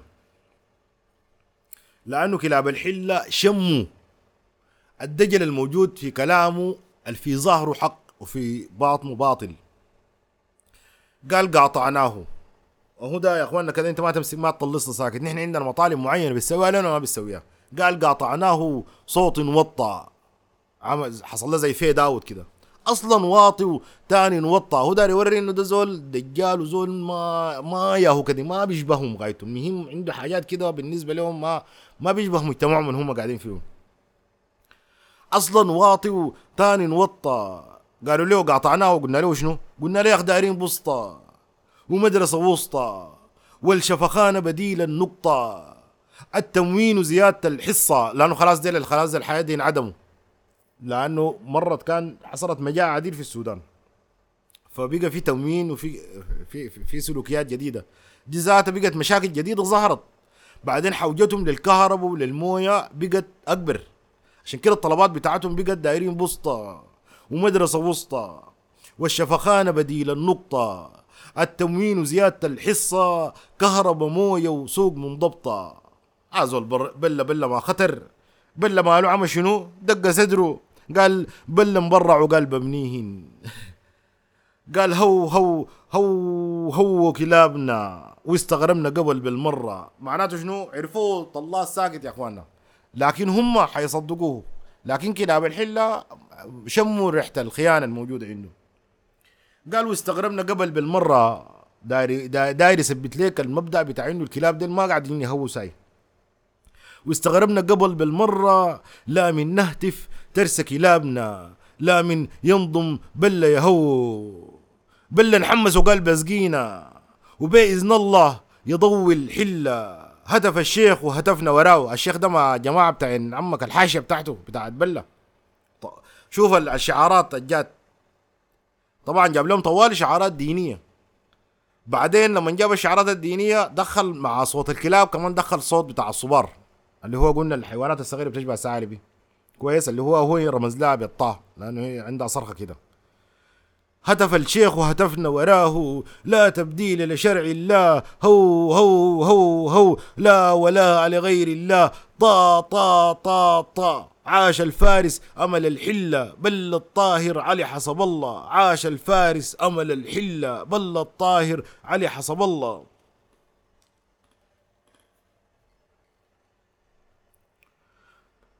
بل الطاهر علي حسب الله. كبر فينا وقام دلة ولسه كلاب الحل يهو. وزاد هوهيوين كبشا ضاع من مرحاته صاقع باع بل الطاهر علي بلاع. بل الطاهر علي بلاع. كانت شوف ده هنا تأكيد المدح بما يشبه الزم. عكس الستة. الستة هناك داير يشكرهم. قام قال الكلام في شكل بتاعنا بس. هنا عامل فيها إنه هو داير يشكر شيخ بل الطاهر ده جاهم ده. لكن هو بيزم فيه. ليه؟ لأنه بيدخل في حاجات وقصص إنه هو حاجاته كلها مشبوهة وإنه هو راجل أرزقي تاجر بيتاجر بأمواله بأساميهم وسايقهم بالغابة وهو داري يحقق مصالحه الشخصية. قال بل الطاهر علي بلاع كانت أول مرة نشوفه يومنا ال... شوفنا ال Land Cruiser اللون مخطط والبنوت الراس مربط وراك الأيديولوجية بتاعت الناس. المعلوم شوف شوف شوف ديل زماهم بكلمة واحدة البنات الراس مربط دي. اداك شكلهم. زماهم بكلمة شنو؟ البنوت الراس مربط التنبوبر they are not humble at all دي الناس بتاعين شنو؟ بتاعين طلس وبتاعين بوبار ناس بتاعين دنيا مادين هسه إحنا شفتوا الشعارات بتاعت الناس دي الكيزان دي كلها جينا لقيناهم هم سارقيننا وكاتلين الجداد وخامين بيضة. ما هي لله ولا أي حاجة. طلعت هي للسلطة وللجاه وأي حاجة. قال بلا ده أول يوم شفناه شنو قال يومنا شفنا ال Land Cruiser اللون مخطط والبنوت الراس مربط التنبوبر يعني شكلهم منافقين شكلهم من برا يعمل لك فيها إنه قمه الإسلام والتدين وبتاع. ومن جوا ناس أخلاقهم بايظة بدليل كلمة التنبوبر. لوري مكوش أقمشة سكر ناس تجار يا إخواننا. حتى الفوفو الفوفو ده زمان كان في شركة كده عملت الدكوه دي عملتها في علب كده زي بتاعت الزبادي. كان اسمه فوفو. ده إلا ناس صدام غايته يتذكروا الحياة دي الناس الكبار يعني. نحن حكوا علينا طبعا ما ما حضرناه. لوري مكوش أقمشة سكر حتى الفوفو عتل توجر شوف شوف الناس دي شوف شوف الماكلة بتاعتهم ولاد الذين ديل. الزول اللي بيعتل هم مش جايبين تجارة الزول اللي بيعتل ما بده قروشه. يقولوا له يا أخي توجر لك الأجر واحتسب هذا العمل آه، ما بعرف شنو الطريقة بتاعتهم دي. وامحي المنكر بمعروفه بلل طاهر علي بلاع أكرمناه كرمنا ضيوفه يشبه مرة الشيخ في وشيه لو لدقنا الدشدش صوفه بل خبارك ما بتشبهنا وعامل زولنا. تاني نقول الزول برانا. إلا كبار ال... إلا تاني نقول الزول برانا نغير قولنا. يعني هم حاسين انه الزول ده ما يا هو زولهم. لكن في النهاية نقول يا أخي ما خلاص كده نحن هم الراجل ده وعدنا خير. كده نصبر نشوف الحاصل شنو. هاي يلا دار أديك السيرة بتاعته. بذكاء شديد الراجل ده خدت لك سي في زي الزفت لكن خدت لك في صورة كده جميلة. وده واحد أنا بفتكره من الحياة الذكية جدا عند حميد الناس الكبار قالوا شنو؟ يعني النظام إنه هم بيشكروا فيه لكن هو بيزين فيه الراجل ده طيب. قال إلا كبار الحلي بيقولوا بلدهولنا بلد أصلا من هالحلي إلا نربوا قرا في الخارج ورافق جد الفتح التركي وسيرته انقطعت في المهدية. ورا سمعنا استوطن برا وقام ينزوج من مصري جابت علي علي جاب الطاهر حتى الطاهر خلف بلا جد, شيطان خير مالانا. بلا انسركن وبقى مولانا وجو برانا. يعني شوف السيرة بتاعته ذاته وراك إنها كلها لولو. أي كلمة من الكلمات اللي قالها دي وراك إنه هو من جده ناس بتاع اللولوة وناس عمالة وناس مرتزقة وما عندهم أي حاجة وآخر حاجة انتهوا بالزول ال- ال- الدجال ده. ودي خدتها في إنه هو يعني والله قال جده الشيطان خير مالانا. الزم في إنه هو يتشيطن دي. وخير مالانا دي لأنه هم بيتكلموا بلسان حالهم وبإحساسهم وبالعشم بتاعهم في اللحظة اللي هم بيشكروا بيحاولوا إنه هم يشكروا الراجل ده. أو يبلعوا روحهم. ال- الزول ده عشان يمشوا بالحكاية لقدام عشان مطالبهم تتحقق. أقرب واحد لحاج بلا أقرب واحد شيخ الحله بل الطاهر علي حسب الله أول مرة يصلي معانا قدمناه قام أمانا. صوته مرخرخ لا من يقرأ. يقرأ يقطع زي البطرة. لا من يركع جسمه متختخ. عند السجدة سجوده ممخمخ. شيخ الحلة بيقول عن أمره. طبعا داري يبرر لهم إنه الزول ده ملك لك كده ماله أنا ما أعرف الزول ده أنا طوالي لما نسمعه قاعد يجيني احساس حسين خوجل حسين خوجل كده غايته لكن المهم ما علينا يعني. قال أقرب واحد لحاج بلا أقرب واحد شيخ الحلة. بلا الطاهر علي حسب الله. أول مرة يصلي معانا قدمناه قام أمانا. صوته مرخرخ لا من يقرأ يقرأ يقطع زي البطره لا من يركع جسمه متختخ. عند السجدة سجوده ممخمخ. شيخ الحلة بيقول عند أمره زول غرقان في الدين من عمره. قال لهم أنتم ما فاهمين. الزول ده لا الشغل ده ما الزول ده بس آه، غرقان في الدين والله يا اخوان. الشغل ده تدين. ست سنين قال لهم قابض في جمره وما فكاه طريق الله.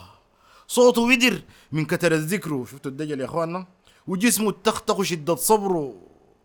قلنا حقيقة الزول بعذره وفتنا قناعة وما أنا قناعة. المهم يعني شنو؟ هم حسوا بالرأي ده طلصهم لكن المهم غايته حاولوا يبلعوها يعني.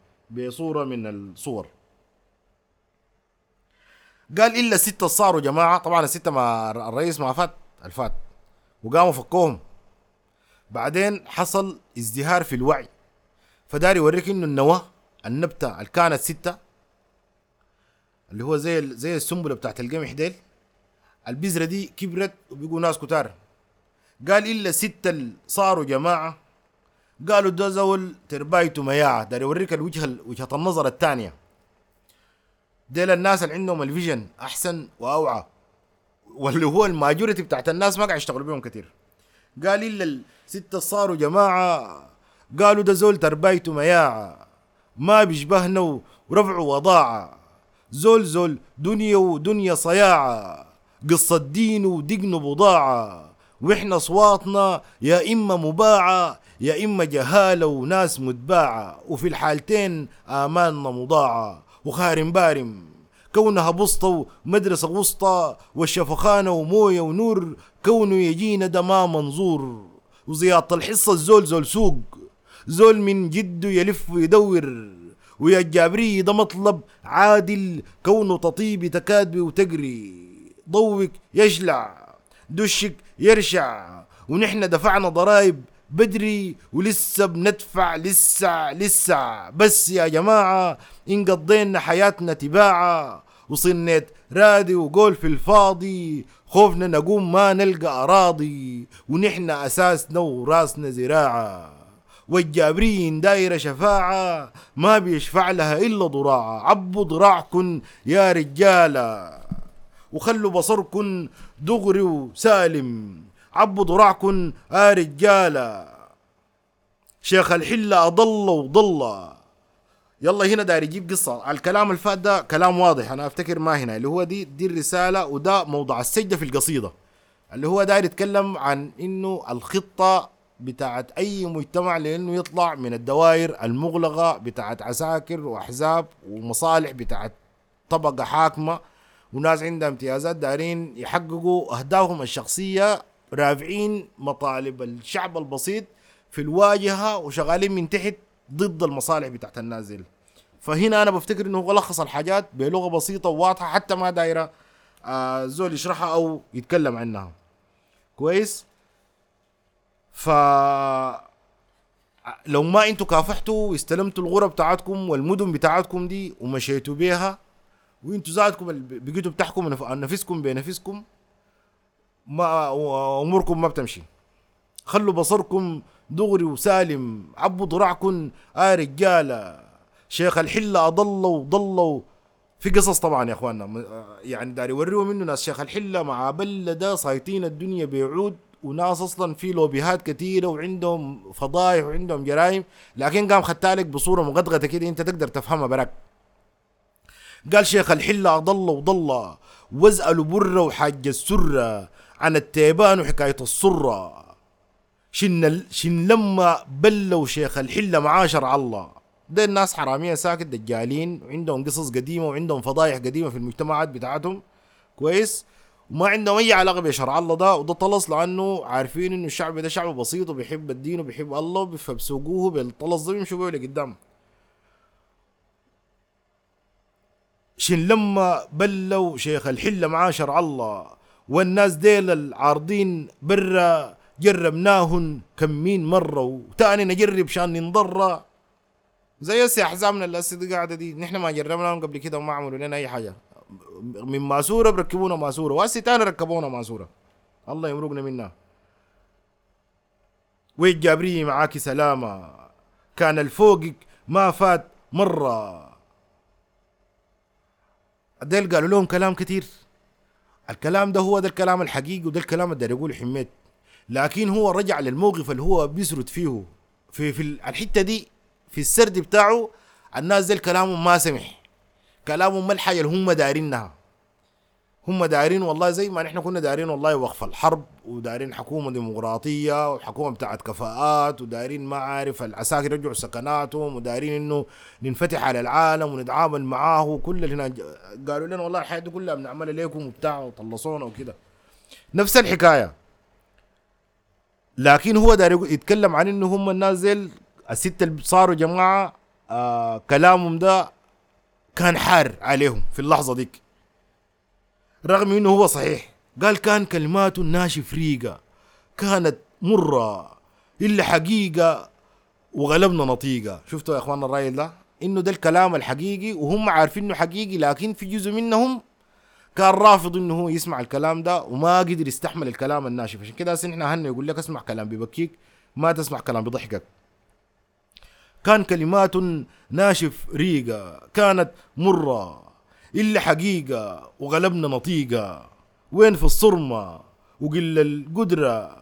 وسكتناهن بس ما صنوا وقاطعناهن تاني المرة. وما من واحد فيهن ترى. كده يتكلم عن إنه والله يا أخي نحن مشينا مع الجماعه قالوا والله يا أخي نحن مشينا عشان نحقن الدماء. قعدنا مع ناس المجلس العسكري وقلنا نعمل شراكة. تمثيل محدود. وما عارف شنو بتاع. سلموا لنا رقبتنا هناك ونحن والستة اللي صاروا جماعة ديل اللي هو نحن اللي قتلوهم وجدعوهم في البحر و... وديل الناس اللي مرقوا من جوا التيت والأسي مهمشين وقاعدين في بيوتهم ما لاقين لا ياكلوا لا يشربوا ولا لاقين الحاجة اللي حلموا بيها. و... وفي ناس بيتكلموا باسمهم وما عملوا أي حاجة. فالستة صاروا جماعات مضروبة في آلاف. وزي ما قال حسين خوجلي نحن ال 98 هسي. المشكلة إنه بس ال 2% ديل كتار وسايقيننا بالخلا. وقاطعناهم تاني المرة. وما من واحد فيهن ترى بشكر فيهم إنه هم ناس واقفين على مبادئهم. حتى نحن رغم إنه نحن قاطعناهم هم ما ما يزحزحوا. قالوا بلا كان هو طريق الناس خيارة فوزناه. ما خلاص هم مقتنعوا بكلام الهنا يعني مقتنعين ما مقتنعين المهم ما سمعوا كلام. الستة اللي صاروا جماعة وفوزوا الراجل. قال فوزناه جانا زيارة. كرمنا له التور وعرضنا وخليناهم برا الدارة. ما هم مقاطعينهم وتاني مطالب. دايرين بسطة ومدرسة وسطى. موية وكهرباء والشفخانة. زيادة الحصة وسوق منضبطة. وصدوا كلاب الحلة يهو كلاب الحلة يورون أخواننا ما في حاجة حصلت. ينضم بلا يهو معاه. نهتف نحن يزيد هيو هيوة داري يوري إنه نحن ذاتنا بقينا غلط. نحن كونه نهتف للزول اللي بيظلمنا ده ذاته غلط.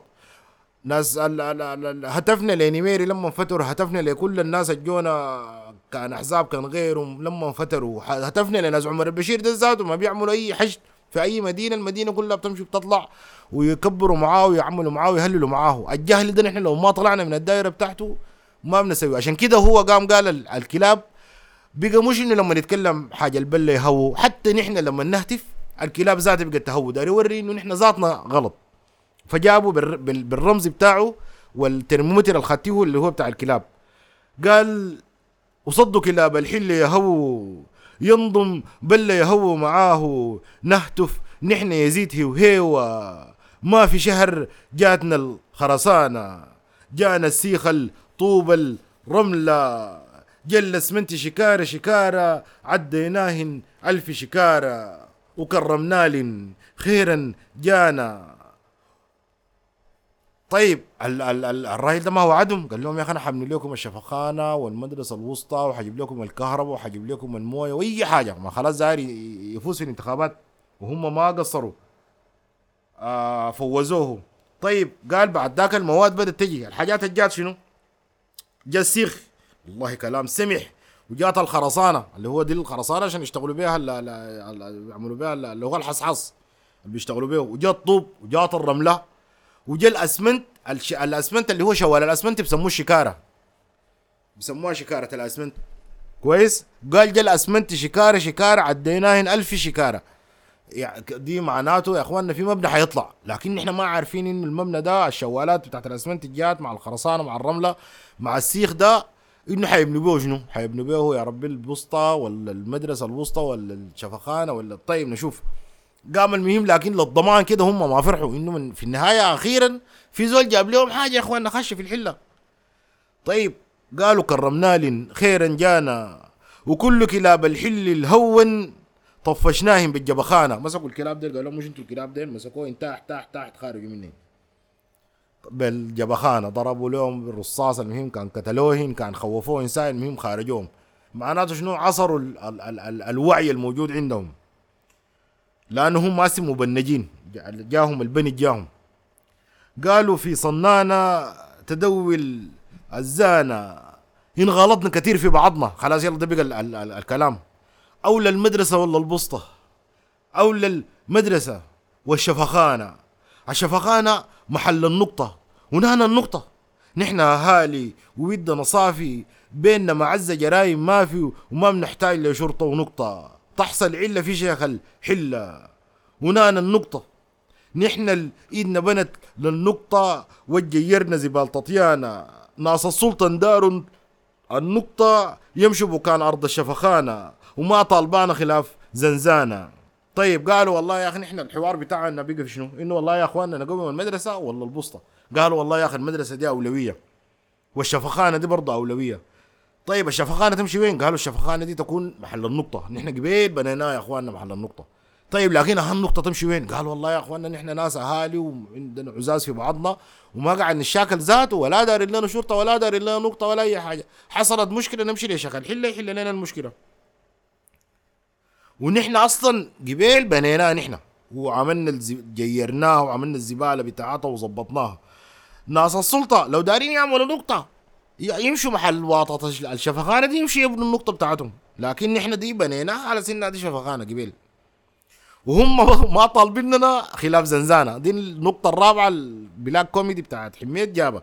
إنه والله يا الناس زي نحن قبل بس آه، عندهم كانوا دايرين مننا زنزانة. نحن زنزانتهم دي بنبنيها لهم تاني شنو؟ طيب قاعدين في الغلاط ده. مدرسة بوسطة. مدرسة بوسطة. 60 طلبة و20 وسطى. أي وسطى معاه ثلاثة طلب مش؟ شغالين ما ملوا سخانة.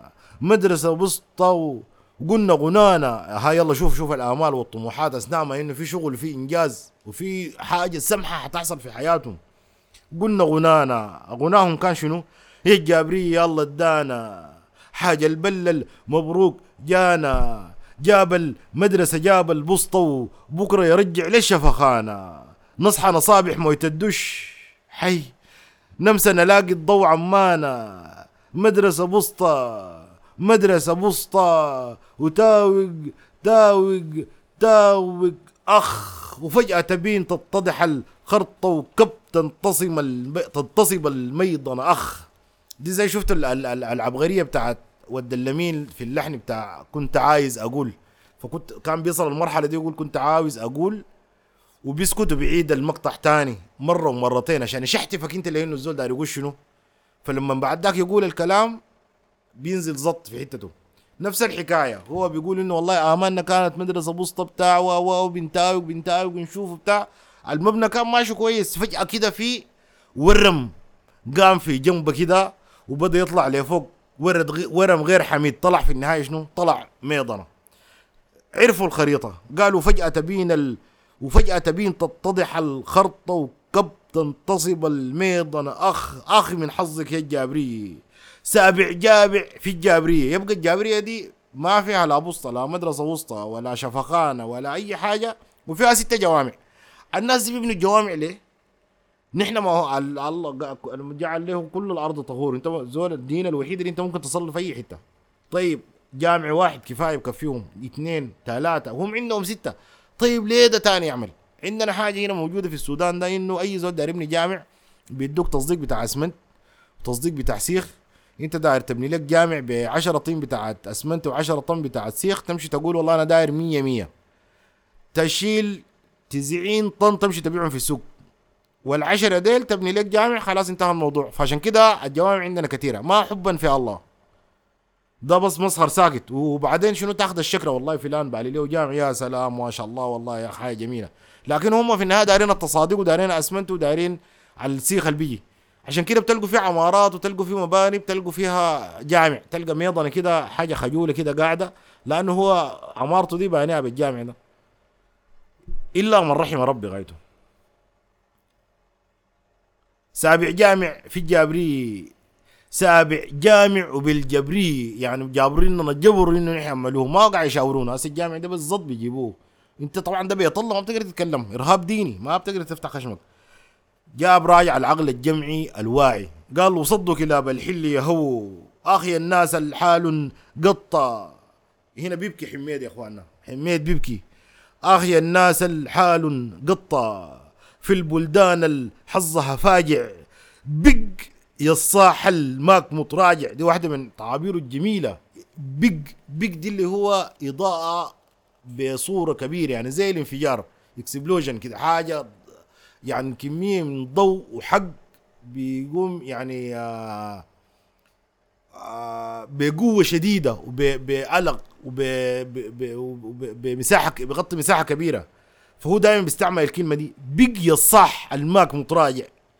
يعني بعد ده خلاص هم خلاص بعد ده يحق ما يصح إلا الصحيح. بقي الصاح الماك متراجع وحرق دبش الدنيا الغلطة. الدبش اللي هو الوسخ والحاجات الكرورة الما حاجات الما مفيدة الما عندها معنى. بقي الصاح زي النار يعني انفجر. بقي الصاح الماء متراجع وحرق دبش الدنيا الغلطة. بق ونفرق في الجابري بق فرحامنا في شافع نافع. خلاص بعد ده لازم تقوم نار الثورة تقوم جوانا. الصاح ده لازم يكبر ويقوى ويغطي على الظلم وعلى الجهل الموجود عندنا. بق فرحامنا في شافع نافع. ترفع أمه في حيط الجامع يكتب يسقط دجل السلطة. يسقط بل لو شيخنا التابع. كشفناك وكشفنا الخطة. تحيا كلابك يا الجابرية يا دوب. ناس الجابرية يقتنعوا إنه كلاب كانت صح في كل الأوقات وكلاب دي قلنا بتمثل الفطرة بتاعتهم السليمة إحساسهم الحقيقي. آه اللي هم كانوا بيعاكسوه وي- ويجروا ورا خيالات وسرابات بيمثلوها عليهم الناس الحكام اللي بيجوا يزوروهم ويمروا عليهم على حقب مختلفة وبأنواع حكم مختلفة من الحكم العسكري لحد الحكم المفترض إنه يكون حكم ديمقراطي لكن لأنه الأحزاب والناس اللي بيمثلوا الأحزاب دي هم عندهم أجنداتهم وعندهم طرحهم وعندهم مصالحهم الشخصية ومصالح احزاب أعلى من مصالح الناس البسطاء اللي فوزوهم ونجحوهم وأدوهم إنه يتكلموا بأساميهم وإنه هم يحكموهم. وصدوا كلاب الحل يهووا أخي الناس الحال قطة في البلدان الحظها فاجع بقي الصاحل ماك متراجع وحرق دبش الدنيا الغلطة بق ونفرق في الجابرية بق فرحامنا في شافع نافع. بعدين بقوا ينفرق في الجابرية. أنا بفتكر إنه الرمزية بتاعت الجابرية هي رمزية لكل السودان. فلما يتكلم عن الجابرية هو بيتكلم عن كل السودان. فبيتكلم عن إنه يا نار الثورة بقي في كل السودان. بق في رحامنا. حتى هسه أنا بقول لهم إنه والله الناس ديل كان قدروا علينا اسي الجيل الاسي ده ما قدر على الجماعة ديل شالهم. كويس؟ وديل ذاته بس كان الناس ديل قدروا عليهم. الشفع الصغار اللي يا دوب بس خمسة سنة واربعة سنة وثلاثة سنة اللي هو اسي بقول القصائد تحت الثورة دي صدقوني ما ما. ما بزول حيقدر عليهم. حتى لو ديل أسي جيل الطاشرات والكده ديل قدروا عليهم الجيل اللي بعده ما حيقدر. عشان كده قال له بك فرحامنا في شافع نافع. ترفع أمه في حيط الجامع. شوف ده كده لو ما واجهنا الدجل بتاع الرمزية بتاعت إنه يرهبونا بيها إنه والله يا اخ ده الله ما تتكلموا فيه. رغم إنه في حاجات أولى منه ونحن ممكن نصلي في أي حتة كويس. أنت تجي عشان عشان تحقق مصلحة شخصية بإنك أنت تشيل حديد وسيخ وتمشي تبيعه في السوق وتغنى أنت ده ويغنى الحزب بتاعك على على على باسمنا نحن وباسم إنك أنت بتعمل لك في حاجة. نحن ارهابا دينيا ما نقدر نتكلم فيه. هو مشى كتب في حيطه في الحيطة بتاعت الجامع ده ذاته. داير يوري إنه نحن فهمنا القضية وفهمنا الدجل بتاعكم. ترفع بك فرحامنا في شافع نافع ترفع أمه في حيط الجامع يكتب يسقط دجل السلطة ويسقط بل وشيخنا التابع. كشفناك وكشفنا الخطة تحيا كلابك يا جابريه العقل الواعي بتاعهم ويحيى ضراع الزيت طالع والبيصارع مر الواقع. تحية ترابك والطوري ما في يا أخواننا غير التراب والطورية دي ما في حاجة تمرقنا لو ما الزراعة لو ما اتجهنا للزراعة ما بنمرق من مشاكلنا. عشان كده هو قال تحية لأنه ده حميد كان مزارع وعارف إنه حلول السودان اقتصادية ومرقتنا من المصايب اللي إحنا فيها دي بال بال بالتراب بتاعنا وبالزراعة بتاعتنا. عشان كده قال تحيا كلابك يا الجابرية ويحيى ضراع الزيت طالع والبيصارع مر الواقع. تحيا ترابك والطوري الجابرية تحيي الشارع شوارع بس يا أخوان. شوف الثورة دي بدت عند حميد من بيتين. الجابرية تحيي الشارع دايرين كهرباء دايرين موية دايرين سلطة وسوق منضبطة لاحظ هنا في المطالب دخل سلطة. قبل ما دخل لكن لأنه هسه عرف إنه السلطة اللي فاتت دي كلها ده ده جلساي أخذ زمن طويل وتعب تعب تعب كثير لحد ما يكتشف المقلب الوقع ويكتشف قوته الحقيقية ويكتشف الفعل الحقيقي اللي هو المفروض يعمله عشان يطلع من الدجل بتاع السلطة اللي هو كتبه في حط الجامع يسقط دجل السلطة تحيا ترابك والطوري الجابري تحيي الشارع دايرين كهرباء دايرين موية دايرين سلطة وسوق منضبطة دايرين هسة زيادة الحصة الشفخانة بديل النقطة دايرين بسطه ومدرسة وسطى. والله بنعبده في أي حتة. عشان ما في زول يا أخوان يجي يتدجل علينا. دي الحاجة اللي هنا ما محتاجين لجوامع نحن الله بنعبده في أي حتة. دايرين بسطة ومدرسة وسطى. والله بنعبده في حتة. وده زول غير حميد. وعنده الشجاعة بتاعت حميد ما في زول بيقدر يقول الكلمة دي. إنه والله يا أخي نحن عندنا أولويات عندنا جوامع. شوفوا كمية الجوامع الموجودة في في في البلد دي أو في القرى لو مشيتوا أي قرية خارج الخرطوم بتلقوا الجامع مبني بطوب وأسمنت وكده وبتلقوا ما عندهم لا مستشفى ولا مدرسة ولا أي حاجة. الناس بيقعدوا بيمتحنوا تحت الشجرة. أو بيكونوا بيعالجوهم في حتة. أنا بعرف زول آه طبيب صاحبي قال هو عمل لي عملية لزول بالليل جاهو ما في كهرباء دوروا موتر ولعوا الموتر ولعوه عشان هو وفي تحت ساي يعني في في في راكوبة. عملوا له عملية لأنه كان بتاع الزايده عشان ما جسمه يسمم يموت. وفي حين إنه الجامع حاجة ضخمة جدا جدا وبعد صلاة العشاء بيقفلوه لحد تاني يوم. فنحن لازم آه، نغير التفكير بتاعنا ولازم نحيي الشارع.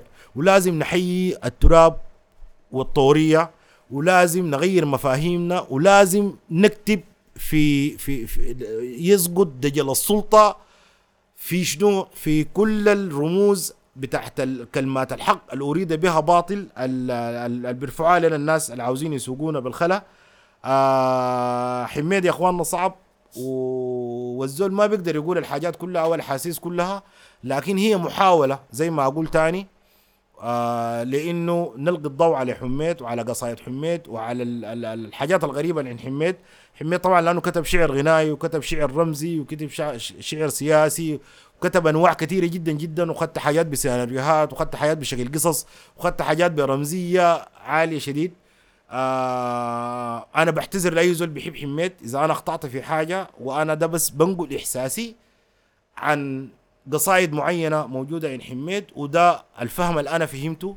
آه مستعد في أي وقت إنه أي زول يصححني في أي حاجة. زي ما كان في التسجيلات الفاتت أنا قلت مثلا الدعت هو الحيوانات هو حشرات صغيرة.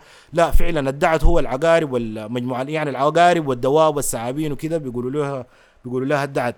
فكلامي ما منزل وأنا open minded لإنه أنا أسمع أي نقد على كلامي ده.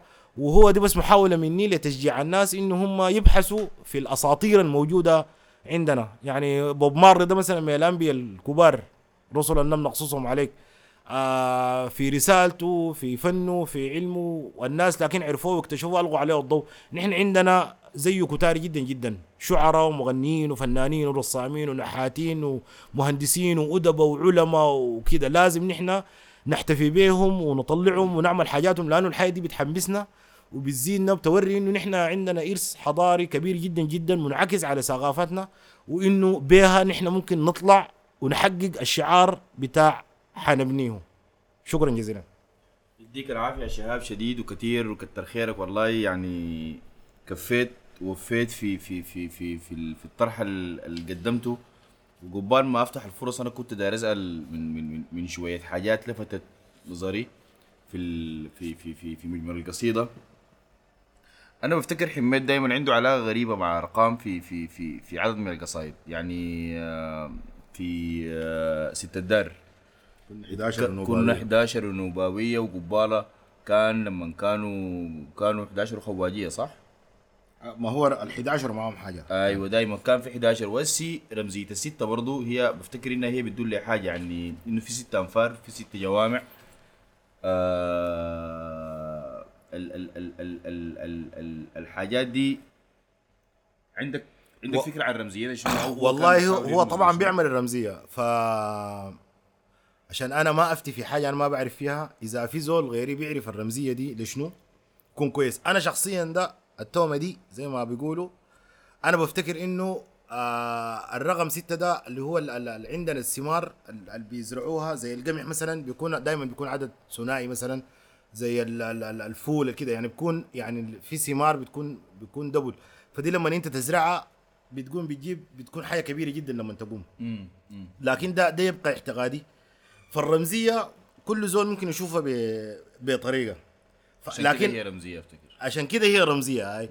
لكن هو داير يقول إنه والله في amount of people نسبة بتاعت كده عملهم بعدد كده أشخاص آه كان بيفتكروا كده وبعد ذاك قال هم بقوا جماعة.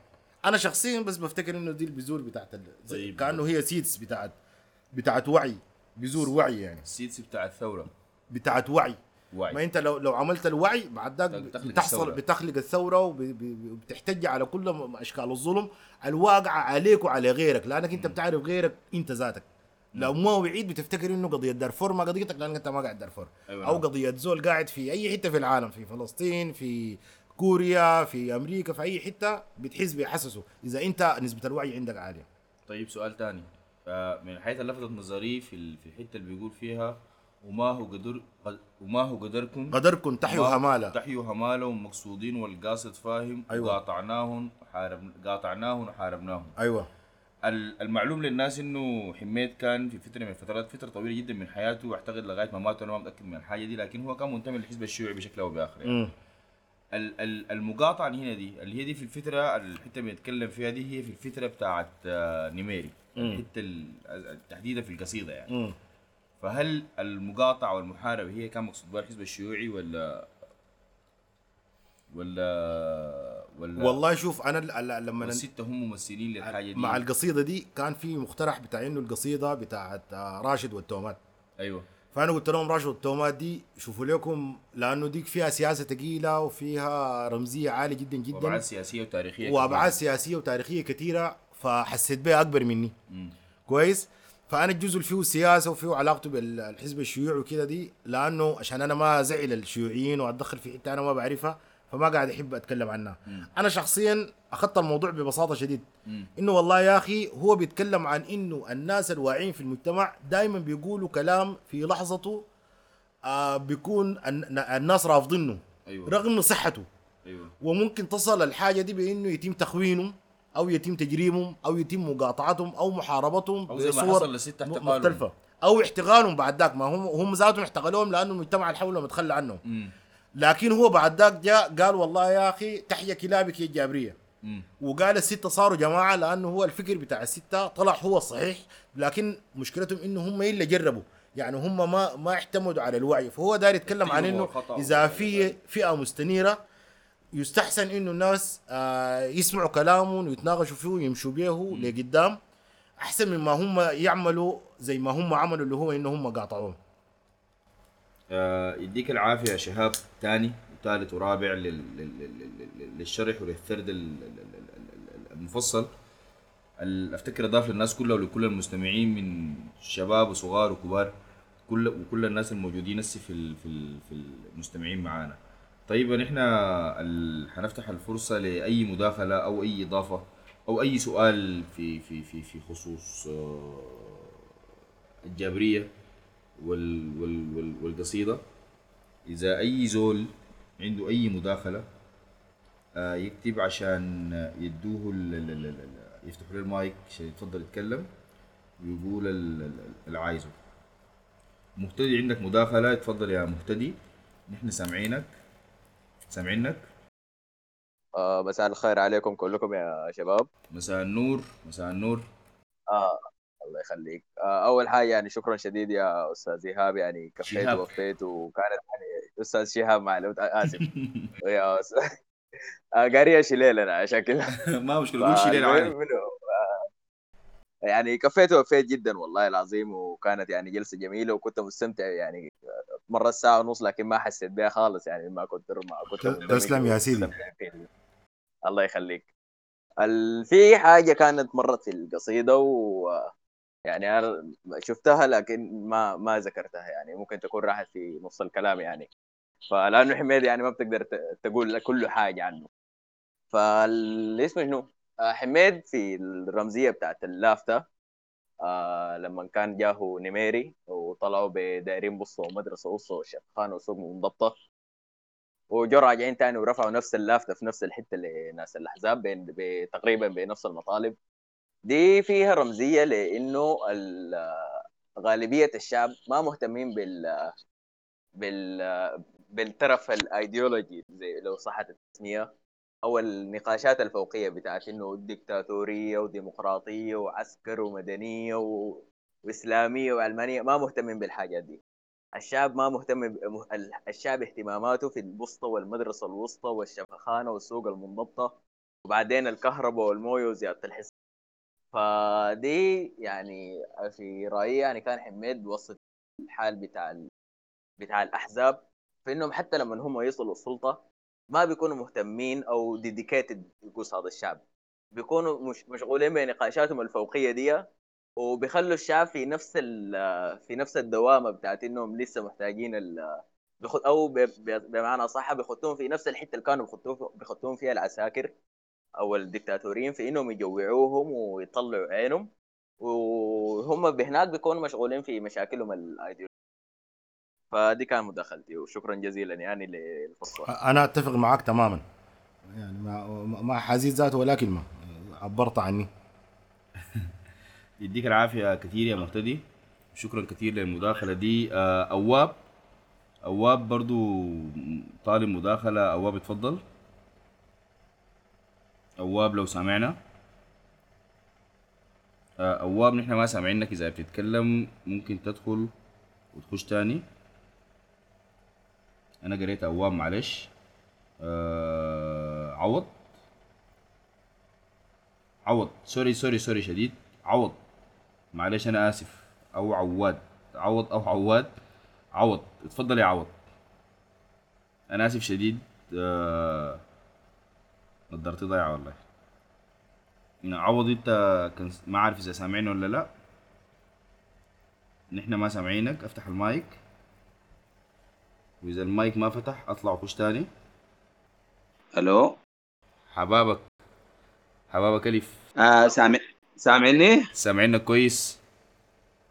آه طيب بداية الشكر لكم شكر لأخونا شهاب على الإضفاء على إضاءاته حول الجابرية آه ما نحن يعني بس دارين نضيف إنه آه إنه الجابرية في قراءتها هي واضحة. يعني معاني وكذا لأنها هي كت يعني كتبت بلسان إنسان الريف يعني. و وده دايدا قصايد حميد. إنه آه هو قاعد يخاطب آه الإنسان الموجود في قاع المجتمع. واللي هو شخصياته كلها سواء كان عم عبد الرحيم. ودائما يربط هذا القطاع التقليدي ويربطه بعلاقته بالسلطة اللي هي بعيدة كل البعد عن مطالبه اللي بتكون هي قاعد تكون في البسطة والمدرسة وسطى والشفخانة والسوق المنضبطة هي مطالبه البسيطة يعني في الجانب الخدمي. وكيف إنه السلطة قاعدة تكون بعيدة كل البعد وهي لما تجي لأطراف المركز يعني هي هي عودتها قاعد تجي تكون لإتمام العملية الانتخابية أو الدعاية واستخدام ككتلة آه لتعزيز سلطته. أنا بفتكر إنه الجابرية هي دراسة يعني عميقة لمجتمع الجابرية. وقد لا يعني تتوفر عند يعني أجعظ ناس هم ناس علم اجتماع أو علم اقتصاد وكذا وهي يعني في موجود في قصائد حميد حركة الوعي داخل هذه المجتمعات. ودائما يحاول يبرزها. يعني مثلا لما قال في يافطة. في يافطة أنا أفتكر إنه في وعي. يعني إنه في وعي وفي يافطة اتكتبت ودي أدوات بتاعت عمل مش كده؟ يعني دي أدوات بتاع أدوات متقدمة بتاعت بروز لمطالب أو كذا أو كذا واتكتبت فيها اليافطة وكده. وأشار للستة اللي في الجابرية ودائما هو قاعد يكون الوعي عامل كده الوعي هو قاعد يتبلور في حلقات ضيقة لكن هذه الحلقات لظروف موضوعية وظروف ذاتية قاعد يعني طمج باقي عوامل الثانية يعني مثلا الستة لما في بداية الكام الناس سامعني أنا بس ألو؟ سامعينك سامعينك سامعينك يا عوض واصل؟ ال ال ال الستة في بداية الكلام كان كلام ما مفهوم. في حركة الجماهير إنها هي فرحانة باللحظة جات السلطة وهي متلفة لتحقيق مطالبها. في اللحظات دي عادة ما, ما قاعد يتفهم الكلام الثاني اللي هو مزاج الجماهير كعامل أساسي وده شفناه مثلا يعني مثلا لما لما نحن في خضم الاعتصام و... وكان في حركة بتاعت جماهير متوغة لإتمام عملية التفاوض والوصول إلى كذا وكذا وجاءت الصيغة الج- ال- الدستورية ونحن فرحنا بها واحتفلنا بها وجاء قطر من عبرة. آه في اللحظة ديك آه مثلا على سبيل المثال إنه الحزب قال الوثيقة دي معيوبة. وهي الوثيقة دي قاعد آه، مثلا تمكن ال- ال- ال- العسكر وكذا. أنا ما دار أمشي في السياسة ما دار أطلع من الملل الابداعي لكن ما كان الكلام ده مقبول لأنه كان يتنافى مع مزاج الحركة الجماهيرية. لكن حسي الستة كيف إنه بيجوا جماعة؟ ال- ال- العملية دي تمت كيف؟ هو حميد ما أطنب في الموضوع ده وما اسهب فيه لكن أفتكر إنه بيجوا جماعة بحركة الوعي الستة ديل أفتكر إنه ما كانوا بس راجين ال ال ال الوفد المشى الخرطوم وجا راجع وراجين إنه الحلقة بتاعت العوامل الموضوعية ت- تكتمل. لا الستة ديل كان عندهم فعل وسط المجموع ده. ده هو المستفاد. زي الحدان أنت سأل عنها بعد ما انتهت الجارية ال 11 اللي في المصر هم في النهاية اللي صمدوا وهم في النهاية اللي قدروا آه، يجبهوا بقية الناس يعني. يبقى أنا أفتكر إنه آه، يعني الجابرية المفروض تقرأ في على هذا المستوى آه، من وتبرز يعني. وهي طبعا بجانب دي هي فيها الشق المسرحي. وأفتكر إنه كان في يعني قبل فترة أنا ما عارف وصلت لوين وكان في يعني علي مهدي تقريبا لسوء الحظ يعني. أو يعني unfortunate لأنه علي مهدي هو كان عنده عمل درامي يعني حول الجابرية و... وما اكتمل المسألة دي. وأفتكر إنه نحن ندعو الناس القايمين على الثقافة وحركة الثقافة في البلد. وفي حسه الأفلام والحاجات إنه عندنا مجموعات كثيرة جدا. إنها تنقب في اشعار حميد وتقف في الإنسان السوداني القاعد بعيدا عن السلطة. وشكرا جزيلا لكم وأنا آسف على الإطالة لأنه كلام يعني كثير. وأتمنى إنه مزيد من ال... عوض نحن بقينا ما سامعينك مؤخرا. ما عارف إذا أنا وشهاب بس ما سامعينك ولا عموما آه عموما يديك العافية شهاب رأيك شنو في كلام والله كلام منطقي بس أنا بس أضيف عليه إنه هي ال- ال- التجربة بتاعت الجابرية. بفتكر إنه حميد بيرمز بها لكل الغرى الموجودة في السودان. يعني ما ما بس إنه منطقة معينة لأنه دي قضية عامة دي قضية بتاعت شعبي كامل. آه أنا ما أقدر أتكلم عن إنه والله مركز وهامش والكلام ده لكن بفتكر إنه كل الغرى الموجودة خارج الخرطوم أو خارج المدن الكبيرة بتعاني بأنه من من التجهيل المتعمد مقصودين والقاصد فاهم؟ آه ولأنه هم يخدوهم في تحت يعني في الهرم بتاع ماسو ده فيه الحوجة الأساسية دي تحت في القاعدة بتاعت الهرم. الناس دي بيخدوهم تحت الحوجة الأساسية. يعني كأنه قمة تطلعاتهم بتبقى للحتة الفوق.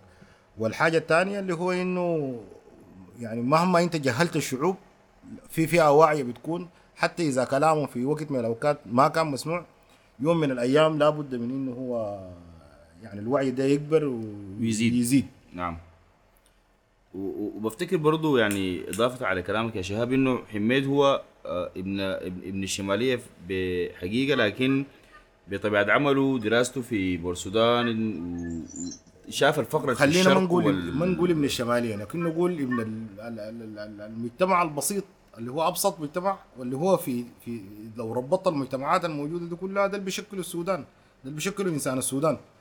ال- الإنسان اللي مشى المدينة ده آه، أو مشى طلع في السلطة هو جاء من القريه ال- ال- ال- ال- البسيطة دي. وال والبوبيوليشن الأعلى هو بتاع ال بتاع ال بتاع الناس الجايين من الغوره دي يعني. فعشان كده هو بيتكلم باسمه. آه معلش فصلت. ما عارف إذا الناس سامعيننا يكتبوا لنا إنه سامعيننا الفصل ورجع تاني. آه طيب نحن حنواصل تاني. آه إذا في أي زول عنده أي إضافة أو مساهمة أو تعقيب أو سؤال آه على الكلام اللي قاله شهاب وتاني أنا بأكد على كلام شهاب. في النهاية هو شهاب بيوصل ال- ال- ال- القصيدة من منظوره هو الشخصي ومن من متابعاته ودراساته هو الشخصية أو مقارباته هو لل- للحاجات وللقصص ال- اللي يتكلم عنها حميد من تحليله هو الشخصي من استنتاجاته هو الشخصية قبل ما يكون هو حاجة منزلة أو حاجة مؤكدة يعني. ممكن أي زول عنده شايف الموضوع من أي زاوية تانية أو من أي رؤية تانية يتفضل طوالي آه، يتكلم آه، يضيف. ال ال ال ال ال ال محمد عادل قال عنده مداخلة. محمد عادل آه، اتفضل.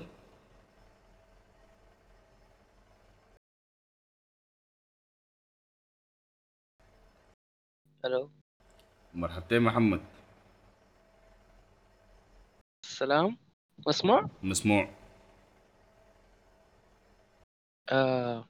والله أنا مداخلتي بسيطة بس في موضوع الرمزيات ده.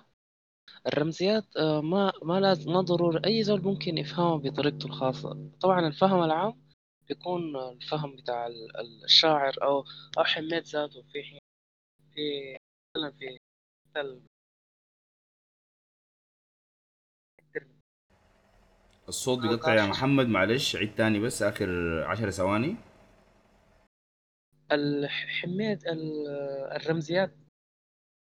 الرمزيات بس ما حنقدر نفهمها إلا من من فكر الشاعر ذاته أو هو ذاته داير يخليها حاجة ساي كده أو الستة ديل كانوا بس آه يعني حاجة ساي كده يعني. بس الرغم هو بس خداه كبذرة للوعي بتاع زي ما قال شوية. بذرة لل- للوعي المجتمعي بس إحنا رمزيات غامضة جدا. لكن في رمزيات واضحة جدا. اللي هي نقدر في الرمزيات ما, كتير. معلش قرب المايك شوية وعلي صوتك شوية يا محمد عشان نقدر نسمعك بس. محمد شكله قاعد في حتة ما فيها بسطه أو بسطته تعبانة. أش... إحنا إحنا في الكلاكل طبعا. دايرين ومدرسه كلام وسطى يا ناس الكلام إحنا عاوزين أي حاجة والله. فشنو؟ ده بس المداخلة الصغيرة اللي كنت داير أ- أوضحها إنه الرمزيات ما ما واحدة أو ما ما ما ضروري نفهمها أو أو الشاعر ذاته هو ما ما ما خلانا إنه نفهم الرمزية هي بالتحديد شنو. هو ال- ال- الرمزيه زي ما قال عاطف خيري. آه يفتح الضوء بين خطوط الريشة والخط الإضافي الجاي من شبكية الزول المشاهد. يعني انت لما تلقى لوحة أو تلقى قطعة موسيقية أو تلقى كده آه في آه في حاجات الناس بيتفقوا عليها في الكلام لكن في حاجة ده بكون إحساس كل شخص وتذوقه لل- للمادة. وعشان كده الشعراء لما يعملوا رمزية أنا بفتكر الشعر الرمزي أعلى من الشعر المباشر ال- ال- ال- ال- اللي بيخاطب حواسنا العادية يعني. عشان كده عاطف خيري برضه بيقول مثلا جملة أولياء النحت سابقين الحواس برقعه كأنه ال- الفن والرمزية آه، بتخاطب جانب انت لما تجي تقوم تعبر عنه بتكون حجمته وقيدته لكن الرمزية كأنها بتكون واسعه وأكبر. آه عشان كده أنا بتفق معاك في إنه كل زول بيفهم الرمزية بطريقته لكن دي محاولة مننا لإنه نحن ننقل وجهة نظر عن الرمزية ونحاول ننزل الرمزية عشان نحن نقدر نفهمها أو نحاول إنه نحن نرتفع عشان نصل للرمزية والخطاب الموجود فيها. طيب آه لسه متواصلين يا جماعة في لو أي زول عنده أي إضافة أو أي تعقيب على الكلام اللي قاله شهاب أو أي سؤال حتى في ال في فيما يخص الجابرية. فلسه الوقت متاح. آه، اتفضلوا.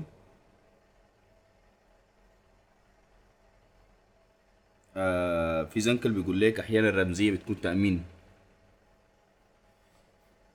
والله آه آه يعني ممكن تكون تأمين في في حقب معينة يعني لكن آه إذا الرمزية آه إذا نحن في كلام واضح ومطروح آه كافي لأنه يدخل آه، يعني الشاعر مع مع الستة في في في في في محل ما. هم قال ومن يوم ذاك ما شفنا الستة. آه، أفتكر بيكون ما في داعي للتأمين في جزء في جزء ما يكون في تأمين. زي قالوا عندنا شاعر عندنا في الشمالية كتب القصيدة بتاعت مدر مدر يا رواسي نحن بعاد لحقنا لحقنا القيفة. فقاموا مشوا جابوه قبضوه جابوه مكاتب الأمن. فقام قال له القصيدة دي انت حقتك انت قال لهم القصيدة دي والله ورثة. أصلا كتبها أبوي وأنا ورثتها. فأنتوا إذا دارين تحاكموا تحاكموا أبوي يعني ما ما حق نكرة يعني. آه طيب آه في حاجة تانية شباب؟ في أي إضافة؟ آه طيب كده حنكون آه آه، قفلنا على كده الليلة وحنختم على كده على إنه نتقابل الأسبوع الجاي في في في رايعه تانية من روايح حميد نتكلم فيها ونشوف نحن برضو نشوف أبعاد ال- ال- ال- ال- ال- الرمزية وهو داير يصل لشنو قدر ما نحاول وقدر ما نعرف نحن وقدر ما نتخيل. آه شكرا لكم كثير كتر خيركم كثير ولغاية ما نتقابل الخميس الجاي إن شاء الله.